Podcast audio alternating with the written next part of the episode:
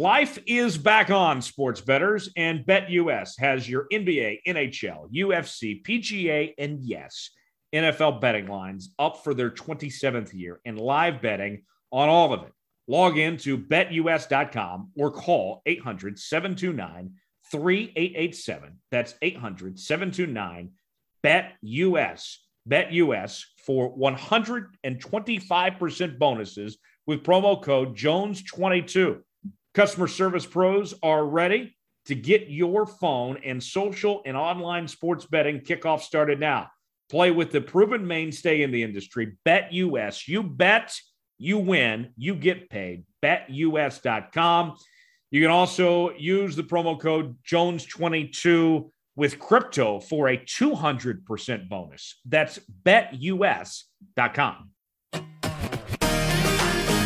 Welcome in, ladies and gentlemen, to another edition of the Jones Report. Tyler Jones here with you. So glad to have you with us. Coming up on today's show, going to be joined by Scott Chasen, former Kansas beat writer and the co-host of The Drive in Northeast Kansas, as we're going to be talking all things Finals Four with Scotty when he joins us coming up later on. Plus, we'll have Coach Bo's Football Fix presented by O'Connor Advisory Group and our Tom Fullery Story of the Week at the end of the show as well. And Coach Bo, Brian O'Connor is here with me as he is filling the void for Thomas Bridges this week. He'll be with us for most of the show today. And, Bo, we got so much going on, so much to talk about with the Final Four this upcoming weekend. And just the last few days, you had this whole Will Smith, Chris Rock debacle. I hear within 24 hours, the former president is bragging about having a hole-in-one. And I'm like, just where are we at in society today? I mean, oh my gosh, you know, I mean, what has this world come to when these are the things that are taking over the internet here? I mean, you just have to stop back and you just catch your breath for a second. Like, what the hell is going on, Bo? Glad to have you with us, though. Thanks for joining us. Well, thanks for having me. I appreciate it. It's always fun to jump in here for a little extra time. So, yeah. Oh man, it's a crazy time we're living in. Are you on Team Chris Rock or Team Will Smith here? I'm on Team Chris Rock. Now, as a married man, you'd think I'm on Team Will Smith, but you know, I will say that I thought I didn't know about this, and I was actually recording my podcast, Coach Bono's podcast, on Sunday night during the Oscars. So I didn't hear about this until I was done recording, and I saw it. And at first, I was like, "That wasn't real," and then I watched. I was like, "It was real," and I had a couple of prevailing thoughts. One, Chris Rock's got a good chin, and Will Smith's got a weak ass slap. Two, it was clear that Will Smith took it personal after he laughed at the joke. He thought after his wife's reaction. Yeah, his wife gave him that look like, "Oh no, you didn't just laugh," and he had to do something. But I said, you know, look, in the moment, Will Smith's going to do what Will Smith's going to do there. I'm not excusing the behavior, but what I am saying is, it would be really easy for Will Smith sitting right there in the front row to be able to go up on stage, jokingly do something like that, you know, the fake slap him, and then you put your arm around him and go, "Oh, come on, man," and then jokingly say, "It's all right, we'll see you in the back," and then kind of walk away. He could have won it doing something like that. But I just think he went too serious, and clearly he had to do what something Jada wanted him to do. And that's where that was. I mean, it was so bizarre. So I didn't watch it live because I hate award shows. I don't watch them either. I think award shows are such a waste of time, and they're so pitiful. And the Oscars, I think the Will Smith movie that he won Best Actor for, movie on the Williams sisters, was probably the only movie I actually watched this year that was nominated. But nonetheless, you know, that's part of the reason why I don't watch the Oscars is I don't watch all those movies that get nominated, you know, and such. But with that being said, you know, when this went on and I saw the clips on social media, at first I thought, oh, this had to be staged. There's got to be some bit between Chris Rock and Will Smith, right? And then you see the audio cut out. And the first couple times I played it, I thought my phone was just like not working right or something. Like, where'd the audio go? And then I see the Japanese version, the Australian version, where they didn't cut the audio, and we heard what Will Smith really said here. I'm like, man, this guy's just out of control. Here's Will Smith, and I don't hear a bleep out of him complaining about his wife running around on him, cheating on him with several different men. But he sure has got an issue with Chris Rock making a joke about his wife here. Interesting. Yeah, I always said that I don't understand. I don't get involved with what happens between a man and their wife, between a man and a woman, a husband and wife, between closed doors, it's between them.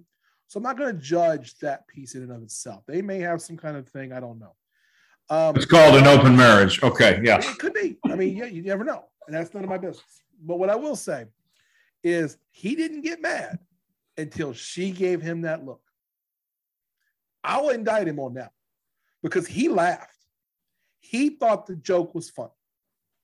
And look, the joke was funny. Right.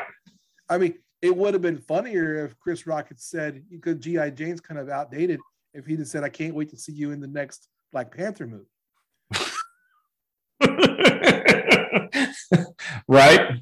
They got to replace Black Panther with something. She could be right in there with a couple of those ladies from Wakanda. She'd be one of the soldiers. And I can see where you may have thought the joke on Chris Rock was in poor taste with her having the condition and such when it comes to her hair. I can understand that. I can listen to that.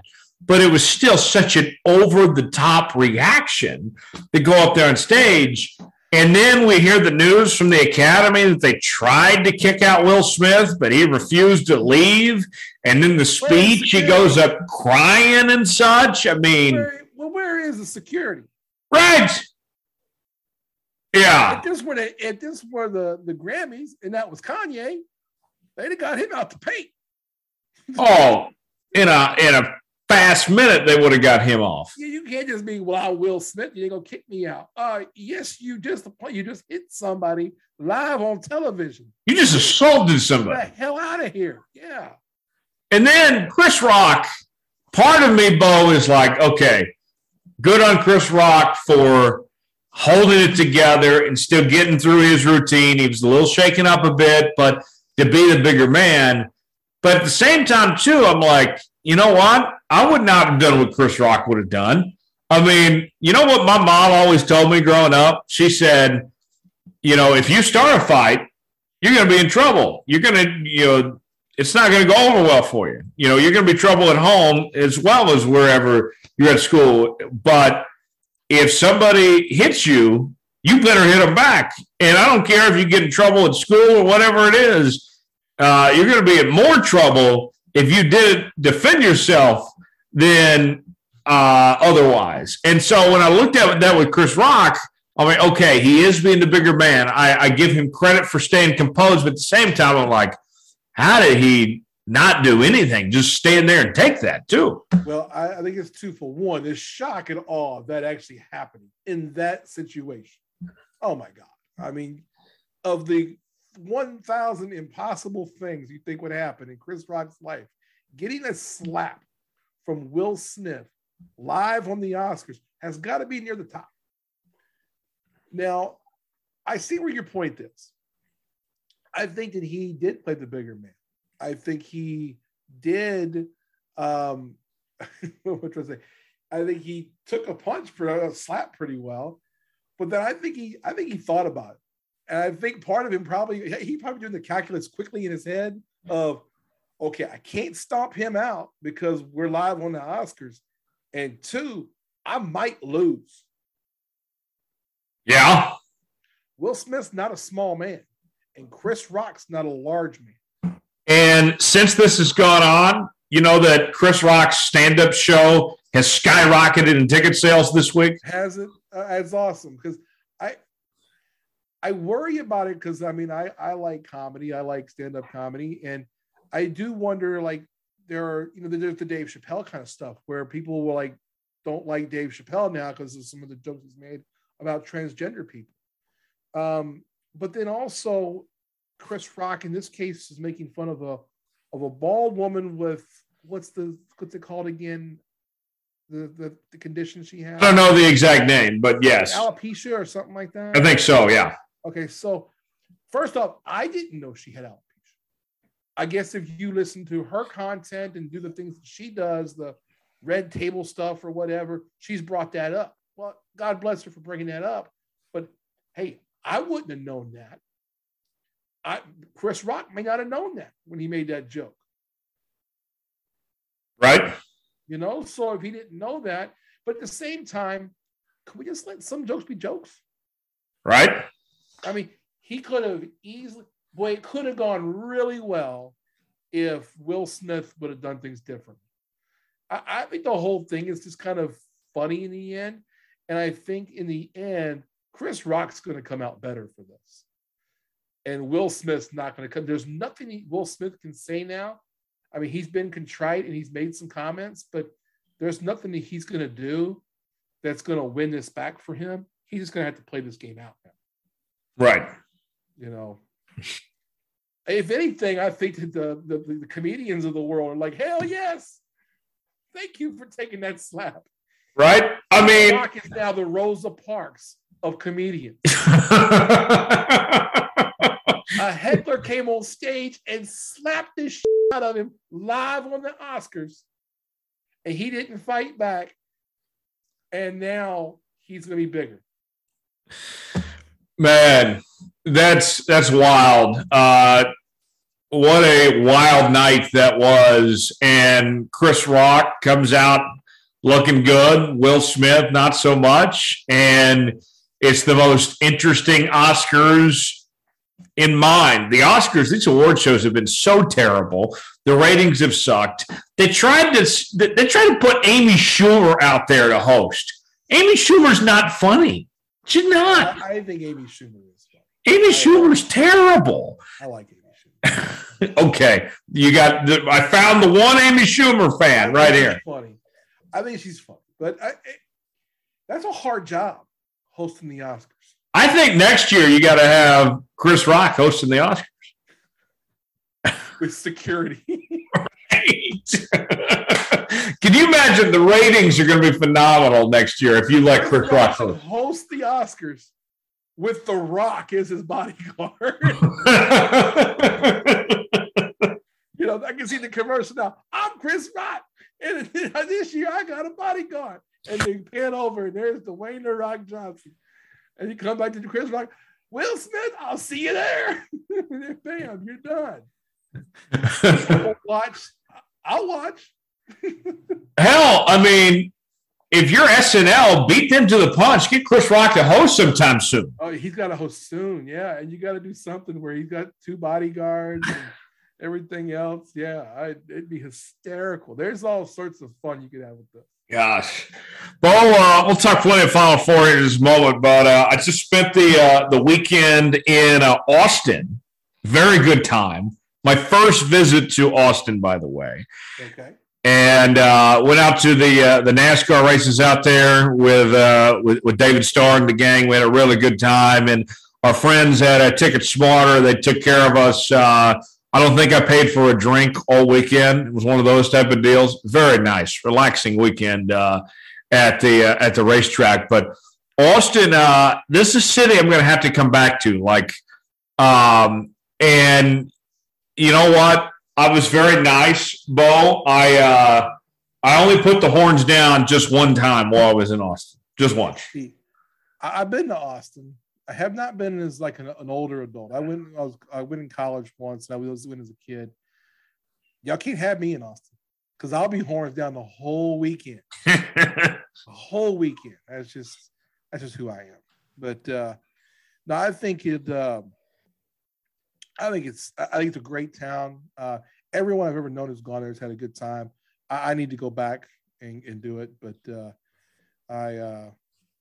it's pretty cool. Now, this weekend, Bo, you convinced me to go to WrestleMania on Sunday here in Dallas.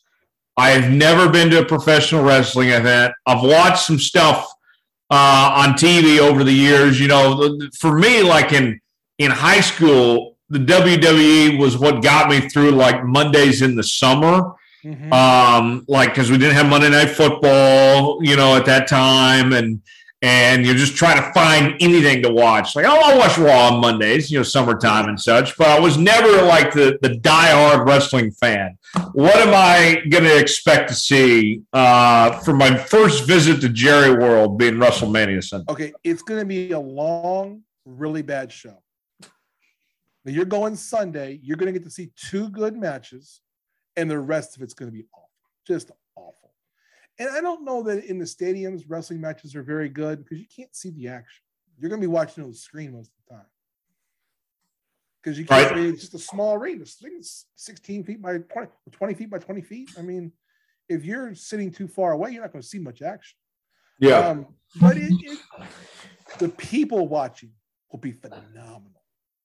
Now, what do I even wear? Like, I feel like I need a wrestling shirt or a tank top or something.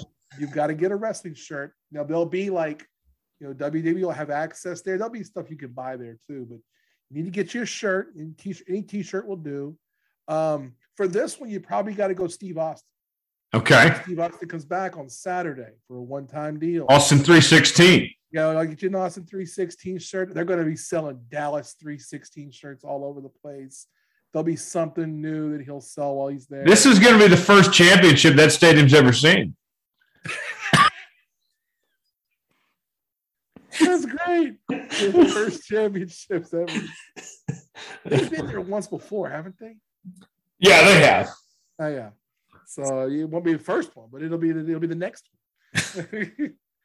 The WWE has had more championships in Jerry World than the Cowboys have. Ooh. Yeah, you'll have fun. People watching will be fantastic. Okay. Yeah, but what to wear, man, wear something comfortable. It's going to be hot, and there'll be people everywhere. Enjoy them $11 beers, all good stuff. Yeah, $11 beer. I might only be able to afford a couple of those. Yeah. Now, this weekend, speaking of like travel and stuff, I'm not planning on going to the Final Four unless something changes in the 11th hour, but you live in Lawrence and New Orleans, you know, Louisiana is your home and such. Okay, yeah. For people making the trek to New Orleans for the Final Four, what's the need to know? How would you go about this weekend in New Orleans? You got to eat. You got to hit the restaurants. You got to hit the French Quarter. You got to get to the good restaurants down there. It's gonna be hard, but get in there. There's plenty of good ones. You've got to hit Cafe Du Monde, which is right outside of Jackson Square, right downtown. Get the beignet donuts. They're open all the time. You got to hit that up, whether it's late at night when you're done drinking or early in the morning.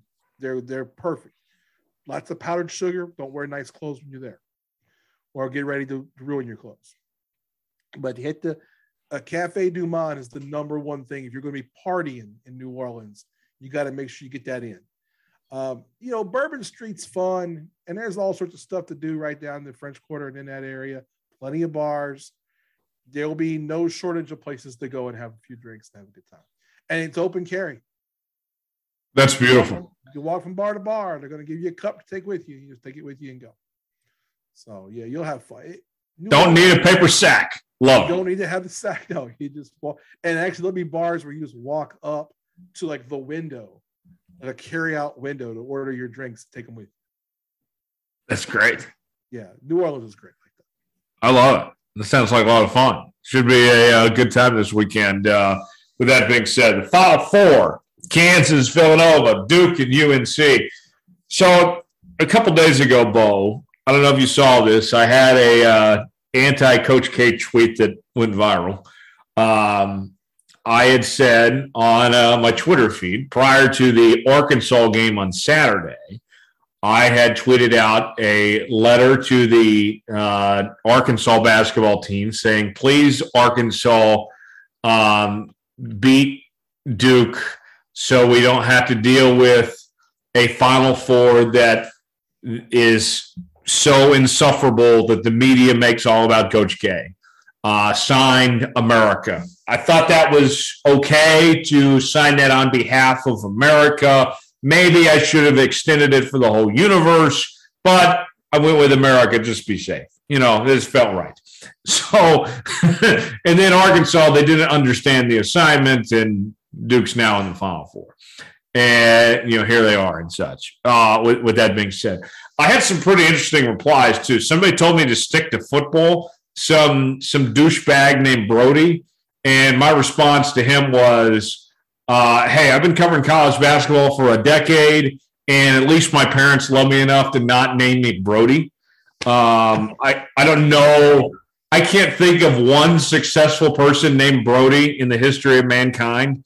If you're named Brody, your parents have pretty much said ahead of time, our child is going to be a loser. I mean, they determined that before you were born. So anyways, I digress. With that being said, Duke is in the Final Four. I hate it. I would love nothing more than for North Carolina to go ahead and get this done. You know, the stories with this Final Four, obviously Coach K is going to be a big part of it. But, you know, to me, Bo, all of these outcomes of whatever it makes of is going to have an interesting story in itself. Either we get Coach K in the national title game, you know, winning it all and such, you know, and going out on top, or North Carolina gets in his way and he loses again to North Carolina, two straight to end his career. Or there's Bill Self that gets that second title, or Jay Wright gets his third title in what, a 6-year stretch. And we're talking, you know, dynasty for Villanova here. I mean, there's a whole lot of different storylines, the way this could go, and all of them are fascinating here. Yeah, there is just so many different ways. I'm like you. I'm rooting for Coach K to go down. And I want it to be North Carolina at least, though. But there are way – I mean, we have Duke, Carolina. Someone said, is this the first time they've ever met in the NCAA tournament? Yes, they've never met in the tournament before. Yeah. So I find that interesting. I would have thought at least once, but yeah, you could have had to both get to the Final Four to get there for those two. I think it's interesting. Either Duke beats Carolina and it has a chance for Coach K to play for a national championship in his last game, or he loses to Bill Self, or he loses to Jay Wright, you know, and those two get to establish themselves as the next dominant coach. You know, Jay Wright's been incredible. So has Bill Coach Self. But man, the storyline I want to see, we talked a little bit about this off the air. I want to see North Carolina beat Duke. And then I don't want to see North Carolina win. I want Kansas to win. But if North Carolina was to win this thing after beating Duke and having beaten Duke in the last home game in Coach K's career, Hubert Davis has to retire. Right? He has to go out as a champion. It'll never get better. He'll never have a 3-week run like beating Coach K at his last home game, beating him in the Final Four, winning the national title. What else do you have to accomplish? You want him to cure cancer? I mean, it's time to move on. So I'd like to see that, because I think it'd be the greatest story ever. I want to see Coach K lose. I really wanted to get done before now, because it's going to be it's already unbearable. It's getting worse. So and if they win Saturday, so I'm not going to turn ESPN on Sunday and Monday. Right. It's on Saturday. So here's where I'm at. I'm like twofold on this, Bo. I mean, I want to see North Carolina beat Duke again. I think that would be great. It'd be a great way to see Coach K go out losing to North Carolina twice in a 3-4 week stretch, including at home and in the Final Four. But there's part of me too, as the Kansas fan in me, that says, you know what? I would love to see Kansas be the ones to take out Coach K and knock them out in the title game. If my team wasn't in it, easy decision. Let's see Coach K get beat by North Carolina, get his ass beat, and ran out of the building. Awesome. But now I'm like, okay, Duke, you're already there. Let's see Kansas take him down and be the ones that kick Coach K's ass. Yeah, I just don't want to leave any room for error. Let's just get him out the paint as early as we can. We should have had him gone in the second round. Because anything Texas Tech should have won that game. Duke went lights out, and then what did I talk about in last week's show? I said, Duke's going to get the calls here. Duke's going to, these officials do not want to get in the way of Coach K's dream scenario here. You know, they do not want to be the ones that retire Coach K. They're going to give him the benefit of the doubt. We were watching the Duke-Michigan State game. Duke had a foul called on them, one of the players, at 2 minutes and 45 seconds left in the game. I turned and looked at my wife, and I said, that will be the last call, the last foul Duke has in this game. No call will go against Duke the rest of this game unless someone gets shot. And she was like, you're kidding. I was like, no. I was like, it could be a mugging, a stabbing maybe, but if they pull out a gat, if they pull out a gun, then they'll call the foul then. But otherwise, there's no fouls on Duke the rest of this game. The last 245, there's no fouls called on Duke. I mean, it just, I have joked for years. That's why I'm not as big a college basketball fan as certain people. There are certain teams that get calls. And look, I live in Lawrence, Kansas. Y'all, KU gets a lot of calls. Mm-hmm. But nobody gets the calls like Coach K does. Well, and it's bad. Referees are afraid to call fouls on his players. They're afraid to give turnovers the other way. They're in fear of him. Right. You know, and here's the thing. You know, my beef with Coach K and such, it's nothing personal. I have no axe to grind against the man that is Coach K. I mean, all in all, he's been great for the sport and, you know, what he did to bring back the Olympic team. You know, there's a lot of good things. My issue, Bo, with Coach K is the media's obsession and the energy that he takes out of the room and such, the way that they treat Coach K like he's, you know, walking on water, that he's like, you know, a god of some sorts. That, to me, is, it's so over the top of the way that people look at Coach K. That's my issue. It's not with K personally. It's the way that he's treated so much higher and above everyone else. Yeah, I'm 100% agreement with you. That's my issue. He's obviously a good man. He's never done anything to embarrass himself, his family, his team, school, his employer, anything. But yeah, this whole narrative that he's just the greatest of all time at these things, I get away from those narratives in the first place. I don't believe one thing's the greatest at anything. But I like, really, is there anything you can compare him and John Wooden about? No, two completely different eras. No, but I have some opinions on John Wooden as well. Just leave it. He cheated a lot. Yes, it's out there. There's books. There's plenty of things. They wrote a lot of checks, paid a lot of cash to a lot of people at UCLA. It's easy to play the high road when someone's paying for all your players. That's all I'm saying. You know, it's so funny that people act like, you know, well, back in my day, you know, they the kids they just played for scholarships and just wanted to win and such. Like, my ass. What the hell are you talking about? You know, I mean, it just wasn't as easy to get caught like it is now. Like, that's the difference. Yeah, you know, I mean, there's a lot less paper trail back then as there is now. Yeah. Right? My goodness. You know, if people don't know what we're talking about with John Wooden, Google the name Sam Gilman. That's all you got to do. Yeah, that's all you got to do. Bill Self and this Kansas team, Bo, you know, it's an interesting position. I think that Kansas is the best team of the four left, and I don't think they've played their best basketball yet. I think that their best basketball could very well be in front of them this weekend, but there is a couple interesting tidbits here that go in connection with this. Well, I don't think Kansas has played their best basketball. I don't know if the tournament has necessarily prepared them for what is coming up. They've had an easy trail ahead.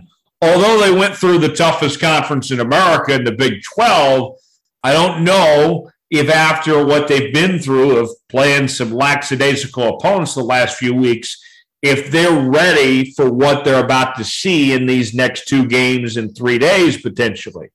On the flip side, though, too, I think that although they are the best team here and the most talented team, one thing that plays to their advantage with this whole Duke and Coach K thing is there will never be another team ever in the history of the Final Four that will be a favorite like they are but yet still had no pressure whatsoever. All the pressure is on Coach K and Duke, and all the attention is on them. Kansas is an interesting position here, Bo, where they get to be the silent assassin of some sorts. And, you know, when Bill Self is kind of forgotten about, under the radar of some sorts, to me, that's a dangerous position for everyone else. That's the twofold with this. I like Kansas being under the radar here, kind of forgotten about. I don't like what the tournament has done to prepare them for what they're about to see, though. Okay, I agree with both points. Now, I'll say this. I don't think the tournament has to prepare you. I think it's, if you're saying they've had an easy run to get there in this tournament, totally agree with that. The easiest path by far are the four teams. I mean, the two teams that were going to be competitive to them in that bracket both got beat by somebody else. So it worked out being good for Kansas. I do think Kansas is prepared because they do play a hard schedule throughout the season. They play hard non-con games. They have played a Big 12 schedule. They played the Big 12 tournament. I don't think that's going to be an issue. I agree with you saying about there being under the radar for sure. I think that plays to their strengths. But I slightly disagree with the idea that they're not prepared, just because I don't think the tournament itself should prepare you. You should be prepared when you get there. And I think they are. I have less angst about that than maybe you do in this case. Well, here's what I mean by that, okay? Although I think Kansas is the most talented team, you know, the best team in the country. I said that from, you know, the first round of this tournament, that they've played, that they looked that way. As far as being prepared goes, look at their stretch to get here. Texas Southern, a 16 seed, you know, that's a whole nother story. You know, blew them out of the water. The game against Creighton. Creighton was short two of their top players, and, you know, they shot lights out. Kansas barely gets by a shorthanded Creighton team. Providence, they played bad. That was not a good game for Kansas, but they found a way to win.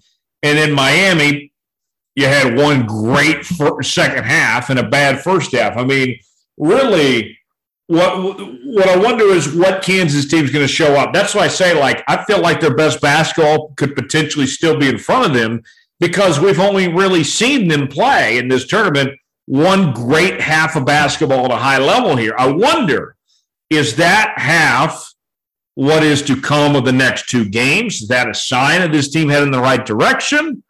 Or do we see the Kansas team that we saw against Creighton and Providence? If we see the Kansas team that play against Creighton and Providence, they wouldn't even get by Villanova. Yeah, I mean, I agree. They have to put a full game together. They have not done that yet. Right. A lot of that has to do with the play of I think Ochai hasn't played as well as he has during the season. He is not in his tournament. Remy Martin has played incredible. I think he's been the player of the tournament. I think he's been the MVP of the whole tournament. I agree.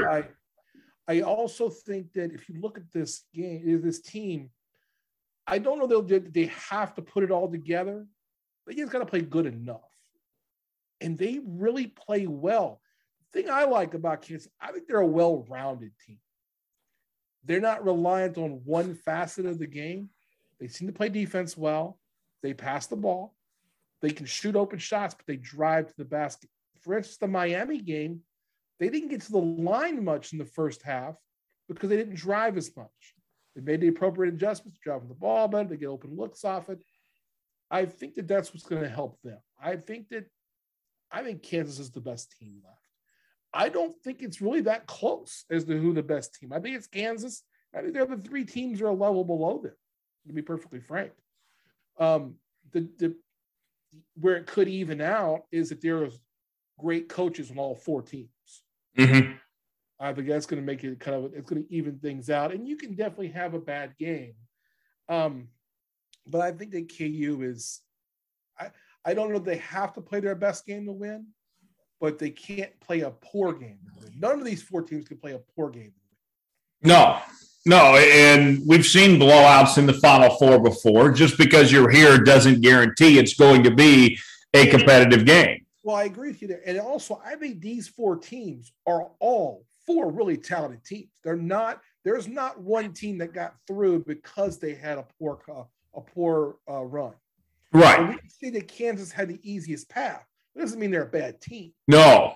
It doesn't mean they had the easiest path.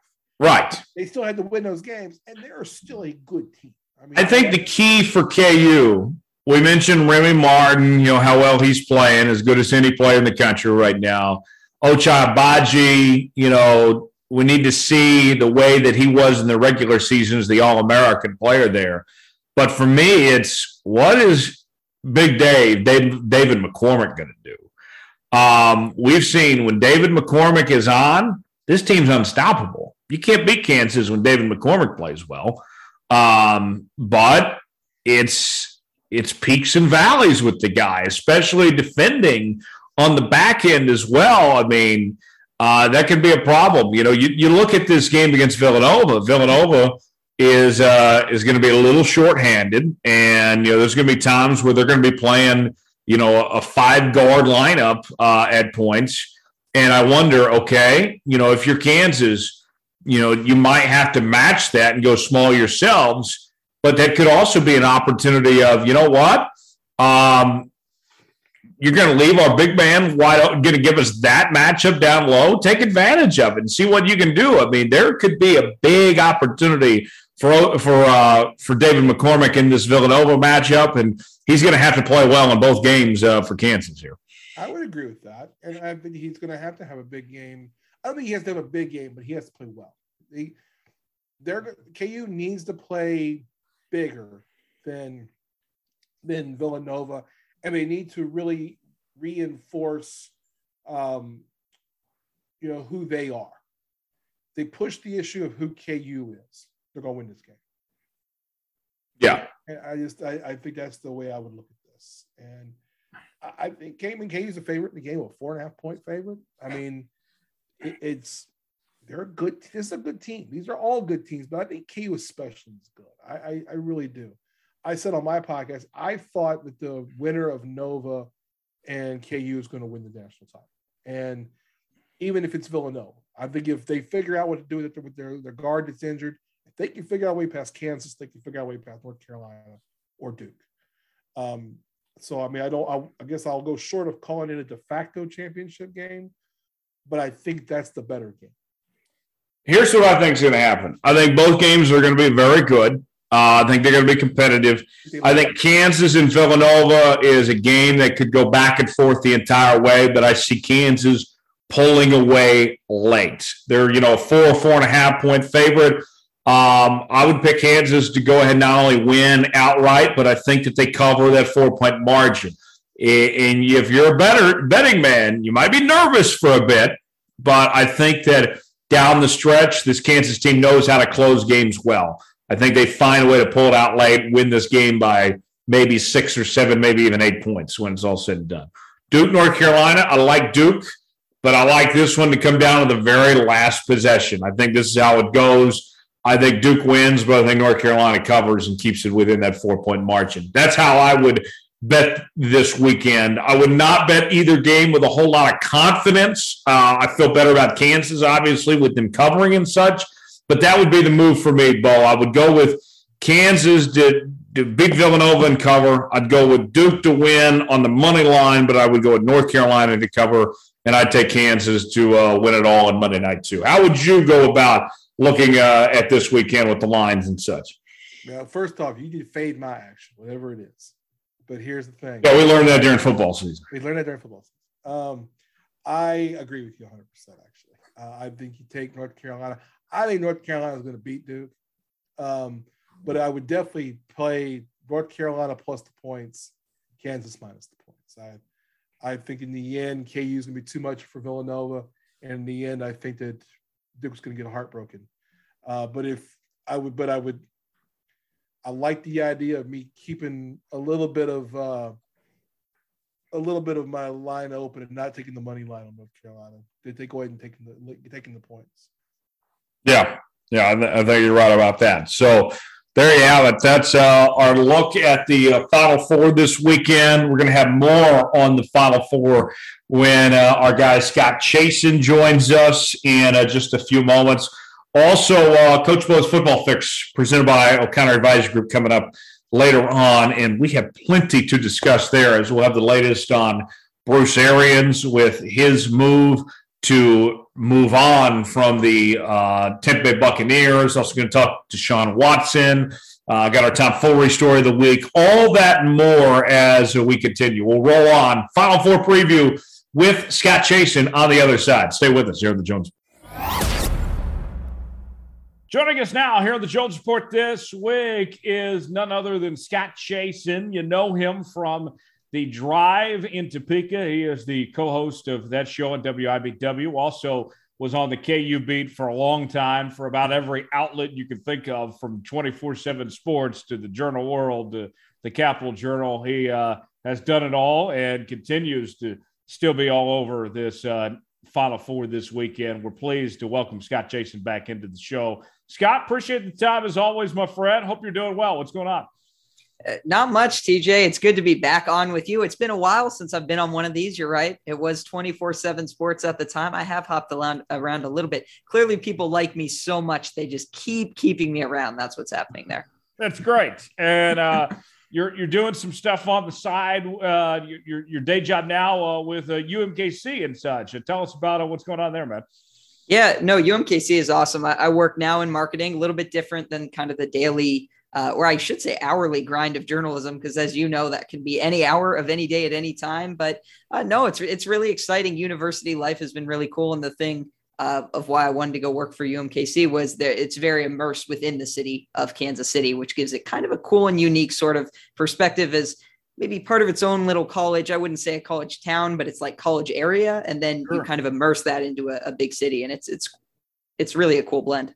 That's great. Happy for you. Glad things are going well. Scott, you and I are not in New Orleans, but we get the chance to kind of sit back and still watch this weekend unfold here. First off, I got to ask you, what do you make of the Final Four matchups? Not only Kansas and Villanova, but North Carolina and Duke as well. What do you think of these two games here on Saturday, Scott? Well, brand names, Tyler. I mean, this is the Final Four of Blue Bloods, whatever you want to call it. Personally, I think Villanova is probably as close to being up there as you can be, maybe without being, a Kansas or North Carolina or Kentucky Duke. Look, this is a really exciting Final Four that came from a tournament that had a ton of crazy upsets. I was looking at my bracket today. I haven't looked at it in a while for good reason. There hasn't been much of a reason to. Here. And when I looked, I was like, first round was pretty good. It was like 25 out of 32. Now, if you only pick favorites, that's about as well as you would do. But I did pick a few upsets along the way. Okay. And then it just kind of hit this Armageddon, like right in the second round of the tournament when one seed started losing. Obviously, Baylor lost. Gonzaga lost, I believe, in the Sweet 16. And then you have Kentucky obviously went down in the first round. Auburn goes out to a 10 seed. And it kind of resulted in this mayhem that slowly found itself with all these blue bloods kind of rising back to the top. So from this insane NCAA tournament, we get a star-studded finale, and I'm excited for both games. I think both games have the potential to be fantastic. Yeah, I do too. And let's start with that Kansas Villanova game here. Scott, I look at these two teams, in KU's case, I think they've played as well as anybody has throughout the country the last few weeks. You go back to the Big 12 tournament in particular, and this team really flipped the switch when Bill Self figured out how to use Remy Martin in that sixth man role of the way he's been able to come along here. Kansas has been a different team since.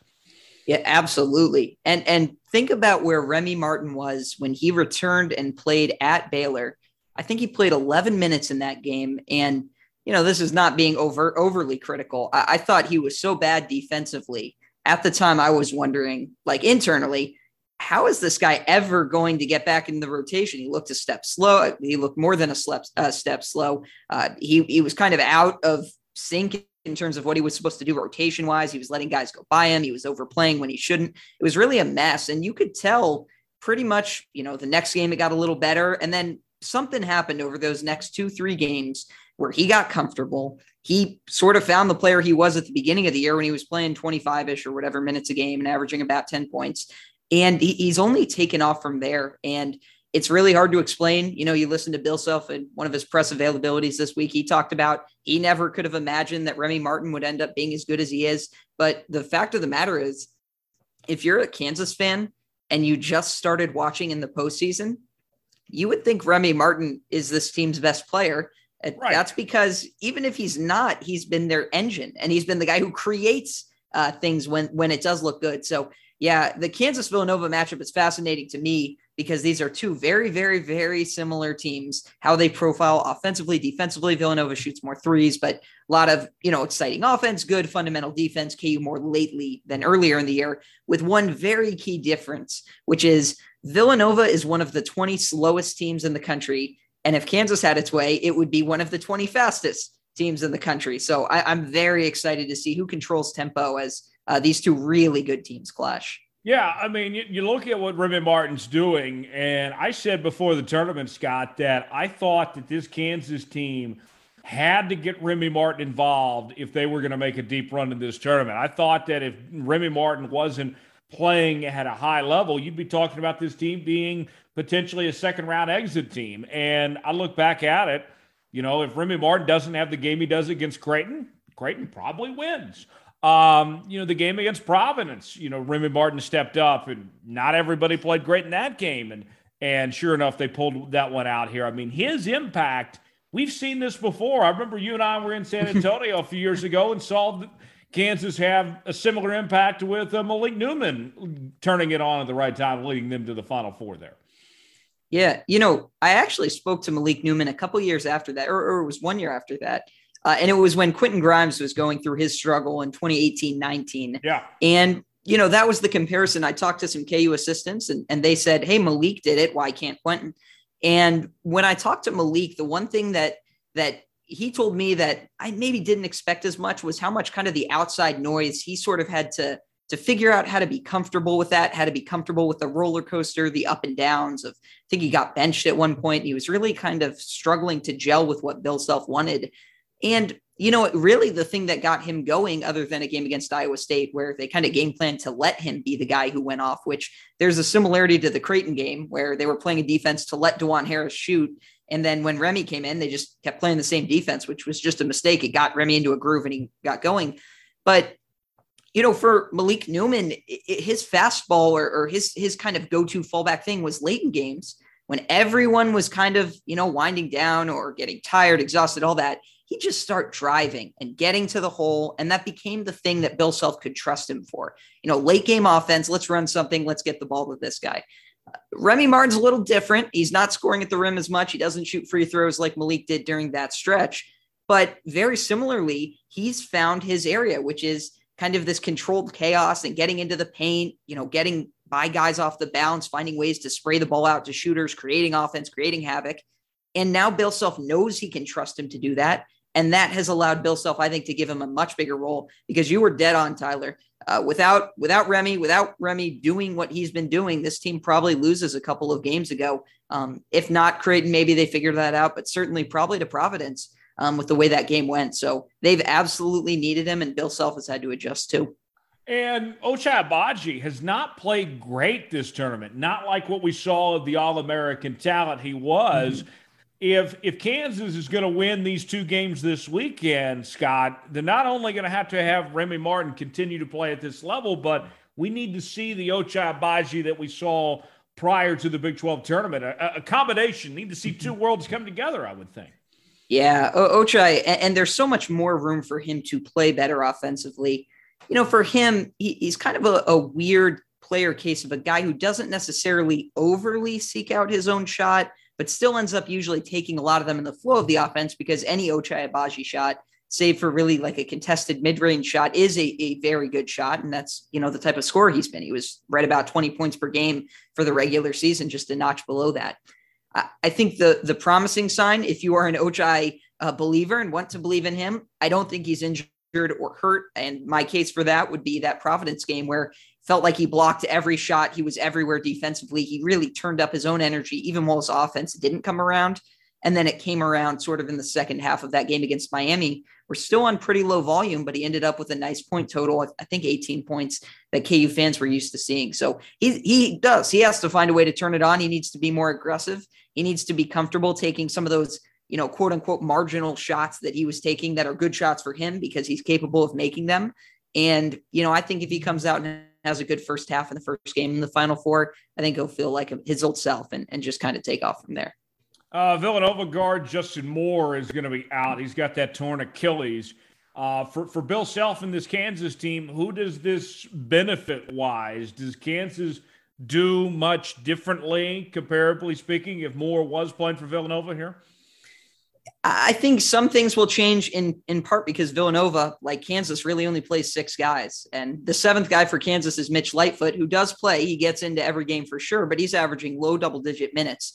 Really, Kansas has its five starters and Remy, and anyone else kind of after that is, you know, whoever needs to play because of foul trouble in minutes. And Villanova has largely been the same, maybe even more dramatic because, you know, you look at the minutes on their guys I haven't pulled up. It's like 34, 35, 30, 27, 25, 30. You know, that's a very tight six-man group. So I think it adds some uncertainty, I think, which could help Kansas. Now, you know, I don't want to make too much of it because he's a good player. He's a good three-point shooter. He's a good scorer. He does a little bit of everything. But when I think of Villanova and I think of their most dangerous players, it starts with Colin Gillespie, the way he controls a game, especially I mentioned just playing at such a slow tempo. And then he's absolutely automatic, over 90% from the free throw line. So he's the guy you start with when you start looking at Villanova. And then Jermaine Samuels has been a guy who is such a matchup problem. And I think will be a matchup problem for Kansas. Curious to see if they even end up going small at some point. Jalen Wilson at the five, maybe KJ Adams, just to kind of deal with that matchup, because those are really the two guys to me that make Villanova go. I do think Moore is a great player. Obviously, I think Villanova would much rather have him than not. He's their second leading scorer, but I don't think Villanova necessarily changes too much compared to how I think they would have changed if they were without one of those other two guys. Yeah, and you and I had a front row seat over the last several years of what Villanova has done to Kansas in the NCAA tournament, knocking them out in the Final Four and just what was an ugly game in 2018. A couple years prior, the Elite Eight, Villanova ended the number one overall seed Kansas's hopes of going to the Final Four there. Historically speaking, Jay Wright and Villanova have fared very well against Kansas here. What do you think of that? The history prior of Jay Wright and Bill Self here. Seems like Jay Wright's had a little bit of an edge. Yeah, and they've played a couple good regular season games too. I was in Philadelphia when Villanova won a down to the finish game where it was really Devon Dotson, and this was in Devon Dotson's sophomore year where he was magnificent, second team All-American.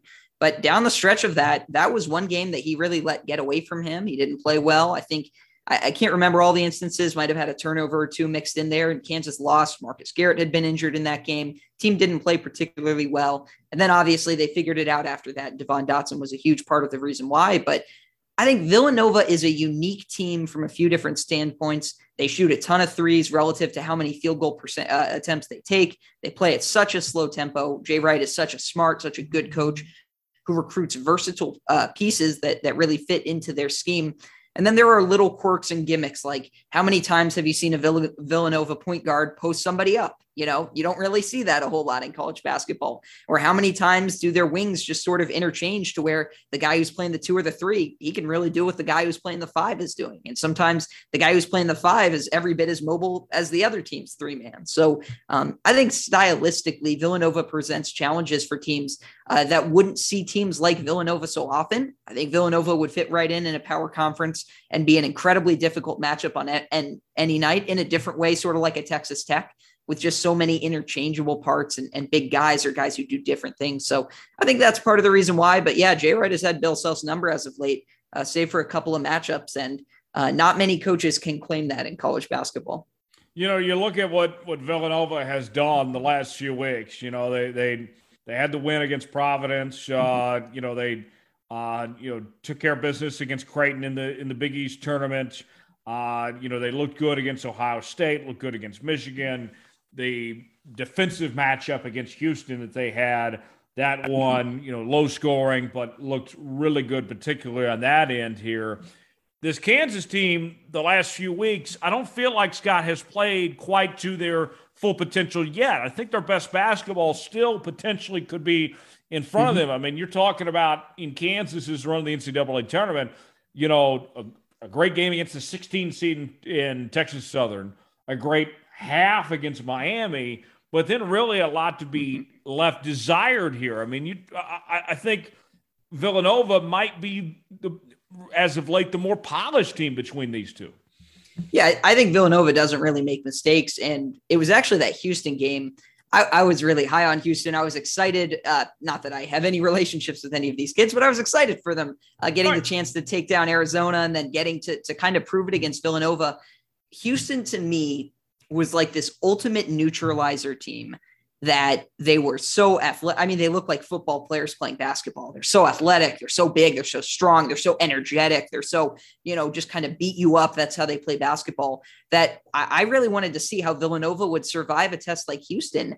And Villanova almost just said, okay, that's the way you want to play. That's the way we're going to play this game too. And we're going to grind this one out. And we're going to show you that we can grind past a physical team that, you know, I don't want to say embarrassed Arizona because they did not. But I would say in terms of how Houston controlled the game with physicality, they asserted their dominance against a team like Arizona and showed them, you know, and by the way, it was the same against Illinois, and showed them like, hey, you've got athletes, you've got good players, but this is our game and we control this game. So I thought for Villanova basically to turn the tables on Houston, incredibly impressive.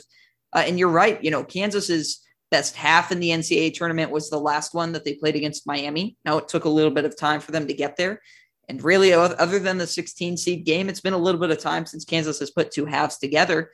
And I think part of that is the interchangeable part of Remy Martin and him getting up to speed and them figuring out, you know, the best ways to kind of play with him and use him.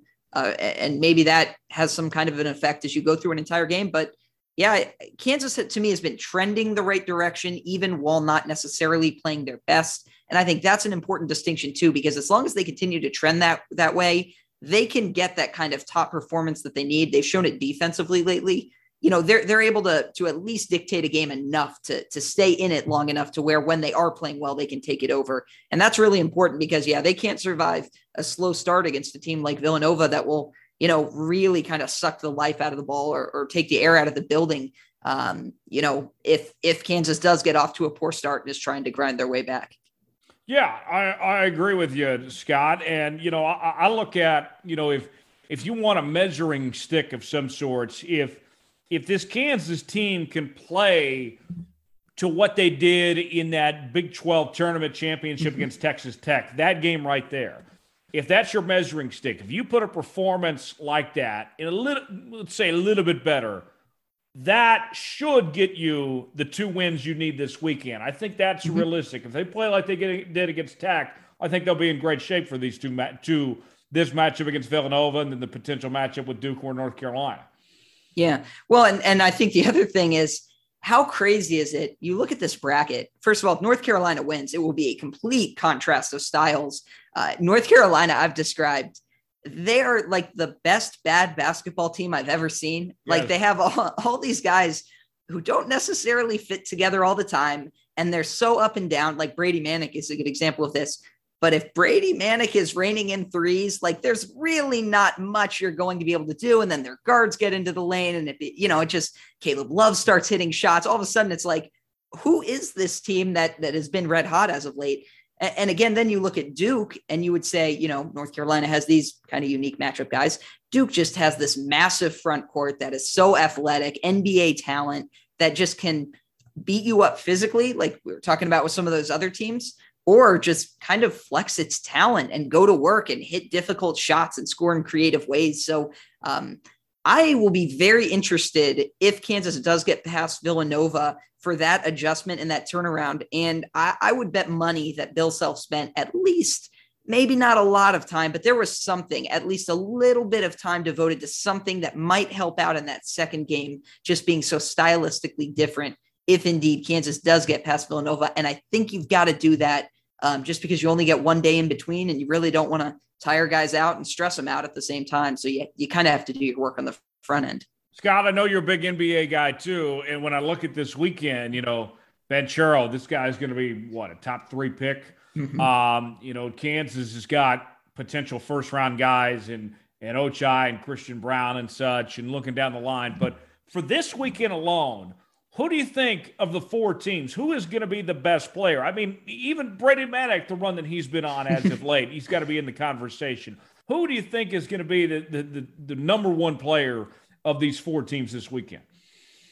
I'm going to give an off-the-wall answer that I kind of believe, because when I watch Duke, as good as Paolo is and as good as much as he makes a difference, Mark Williams, to me, is the guy on that team that when he is turned up and playing like he can, that's scary, because I don't know any team that's remaining, that certainly none of the four teams in the Final Four, that have a one-to-one answer for that kind of a physical presence, rebounder on the inside, great shot blocker. I think he's averaging, last I checked, it was close to 3 a game on the season. So, I mean, he can be just a destructive force. I don't know.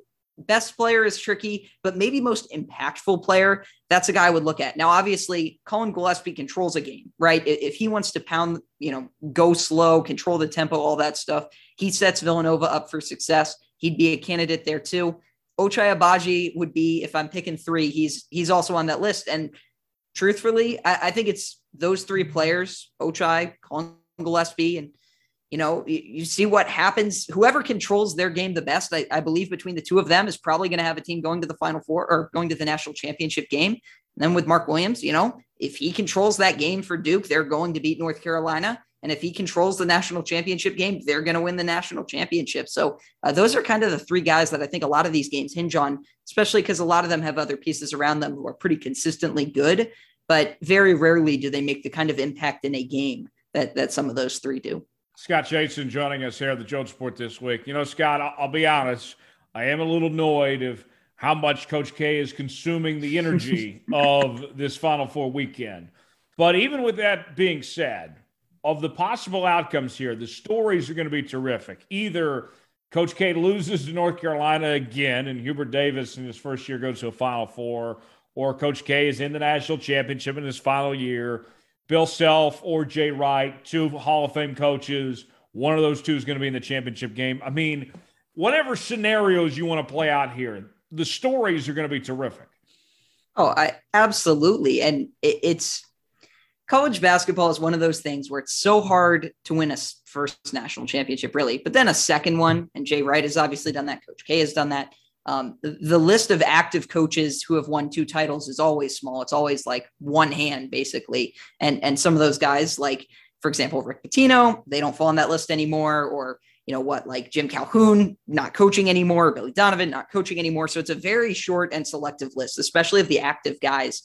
And I look at that from a perspective of what that could do for Bill Self. You mentioned Hubert Davis, what a title could do for his career, especially when, people at North Carolina had to be at least a little uncomfortable as they're, kind of creeping into the tournament as an 8 seed. So yeah, I mean, those are the 2. And then the other 2 guys have already won a bunch, and they could continue to add to their legacy.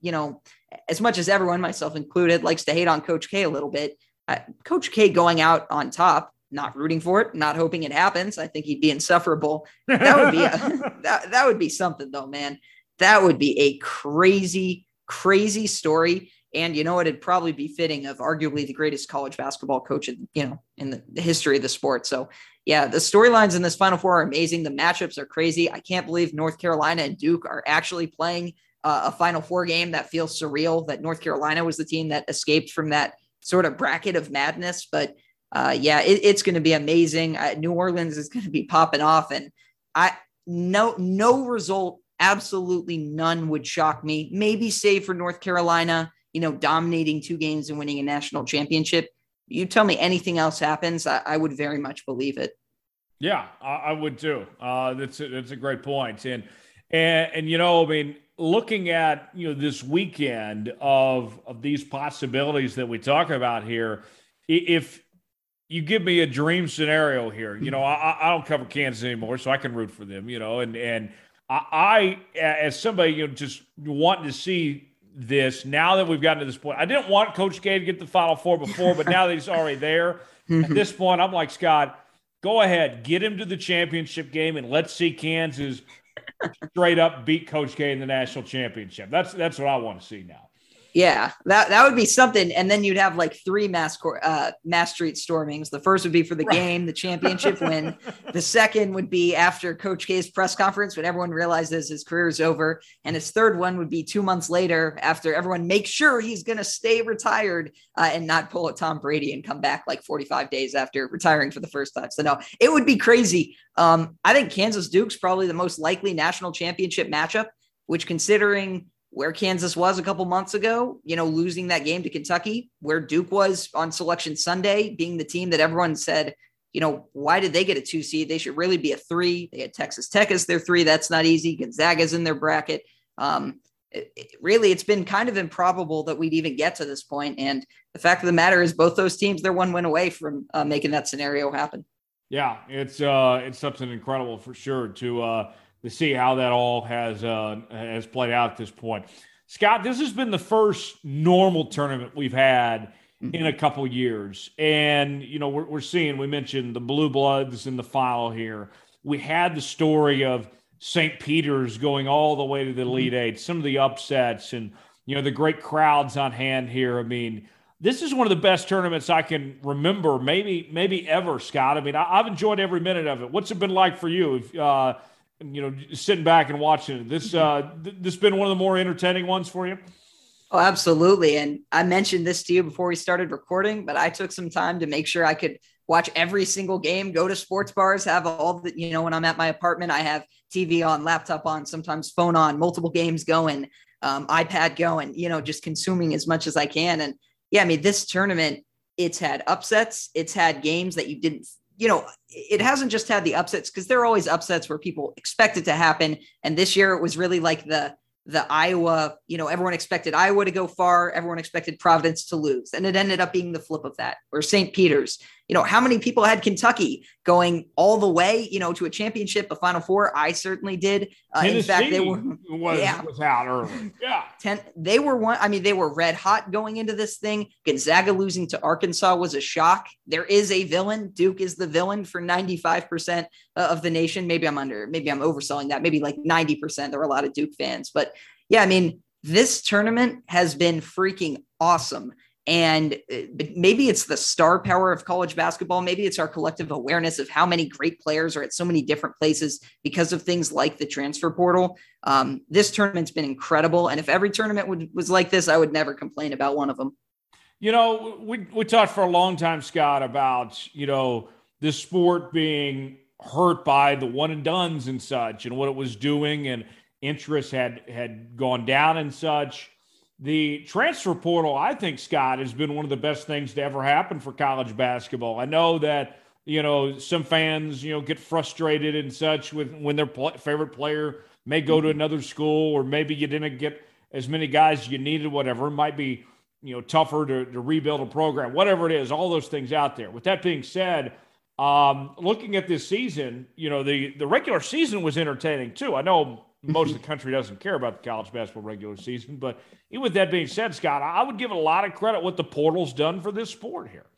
I think at the top, it's definitely helped, and it's helped with reload potential of teams. Because if you think about a team like Kansas, which in any given year could have incredible success, go to a Final Four, and then everyone's going to the draft, even though maybe they wouldn't be drafted in the first round, but their stock is so high coming off a deep tournament run. This doesn't apply to Svi Mykhailiuk. He was a senior, but he's the shining example I give of if Svi Mykhailiuk never played in the Elite Eight against Duke, Svi doesn't get drafted where he got drafted by the Lakers, because Magic Johnson happened to be watching that game, and that started the Lakers' interest in him. And whether or not that was the only reason he got drafted by them, Magic Johnson even said he watched him guard Marvin Bagley and said, whoa, this guy doesn't just shoot threes. He's actually kind of muscling up against this lottery pick. So he had a double-double in that game. So I think this era with the transfer portal makes it harder to maybe retain some of your talent, especially the talent that sits at the end of the bench. And if you want to argue that at times that will hurt, you know, fan passion maybe, or guys won't be as attached to a guy who has come up through a program over 4 years. That's certainly a possibility. Now, not everyone transfers, because as we've learned, sometimes you try to transfer and you realize there really isn't another spot for you. But, right, you know, I think generally it's done a lot of good in terms of giving you these really nice stacked powerhouse teams that people really want to watch. You know, North Carolina is by far, we could say, the worst team of the four in the Final Four, at least in terms of what they did resume-wise in the regular season. And yeah, people know Caleb Love. People know Armando Bacot if they followed that program. But everyone knows Brady Manek. Brady Manek was the Oklahoma shooter who then went to North Carolina. The Larry Bird lookalike, yes. Exactly. Texas is the same way. You know, Marcus Carr, Christian Bishop. These were people who transferred in. And yes, Texas has guys that came up through the program and were really good, but everyone wanted to know, okay, how do these transfers fit? Remy Martin, how many times do you hear a national program talk about Kansas? And yes, they talk about Ochai, they talk about Christian Brown, but there sometimes David McCormack, but the first name out of their mouth is always Remy Martin, just because it adds that excitement, almost like in the NBA of how are these pieces going to fit together?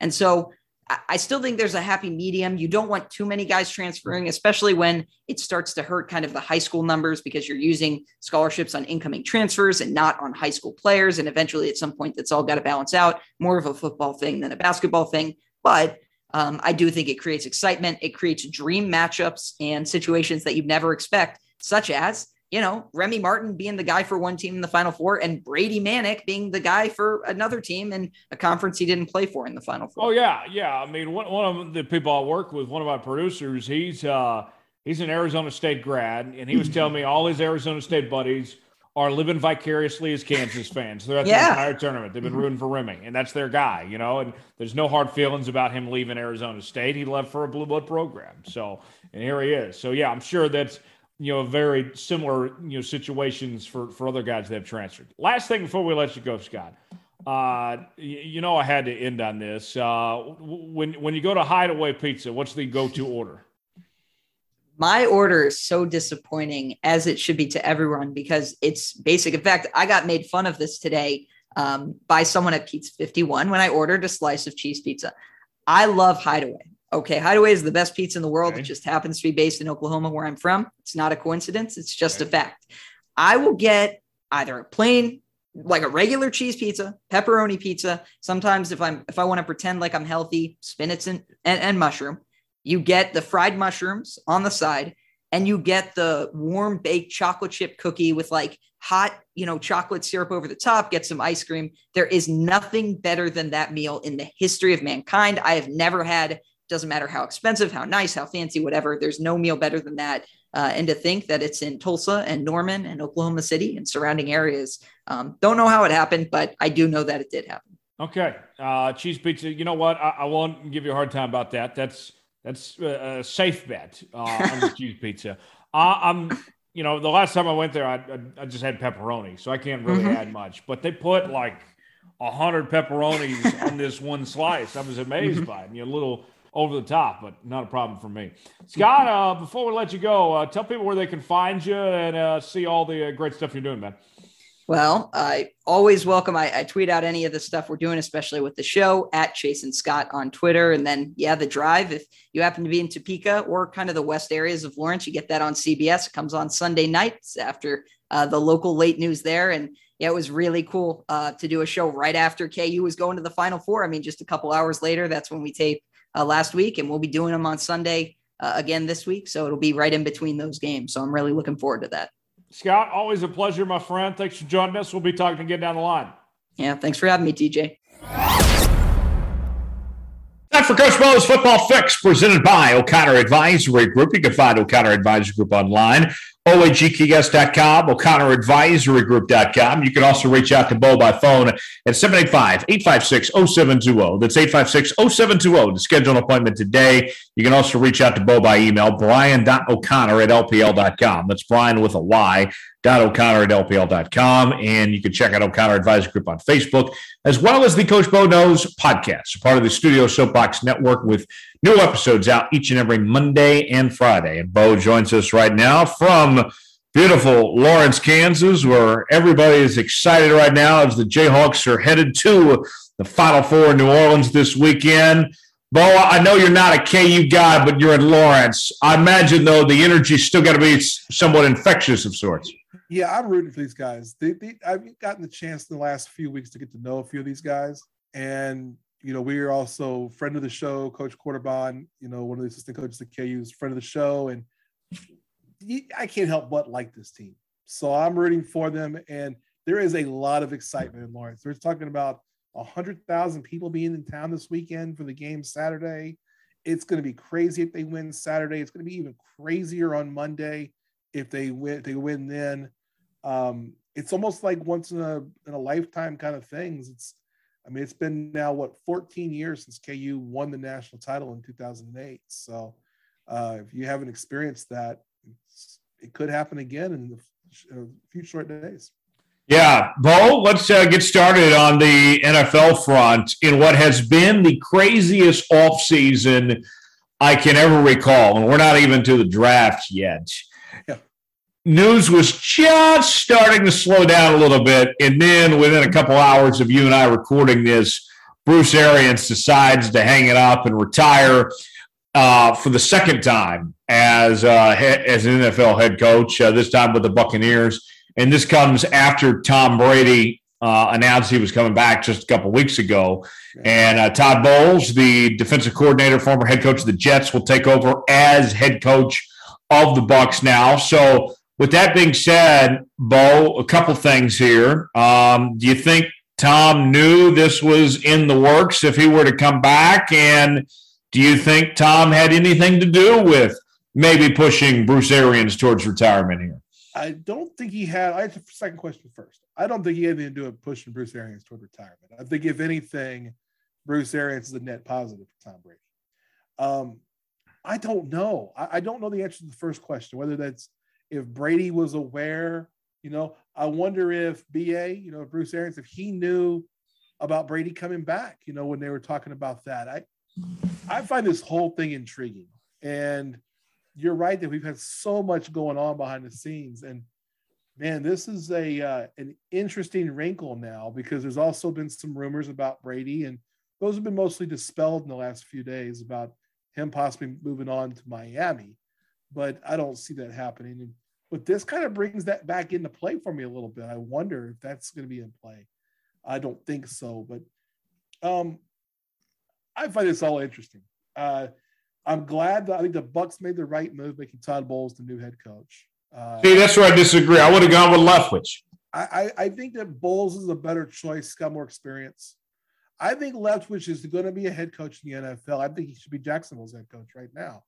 But I think that with a veteran team and a team trying to run it back from 2 seasons ago, I think you go with the veteran and Todd Bowles, a guy who's universally respected in the league.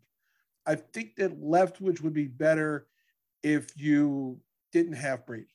Not that I think him and Brady are on the same page. They obviously are offensively.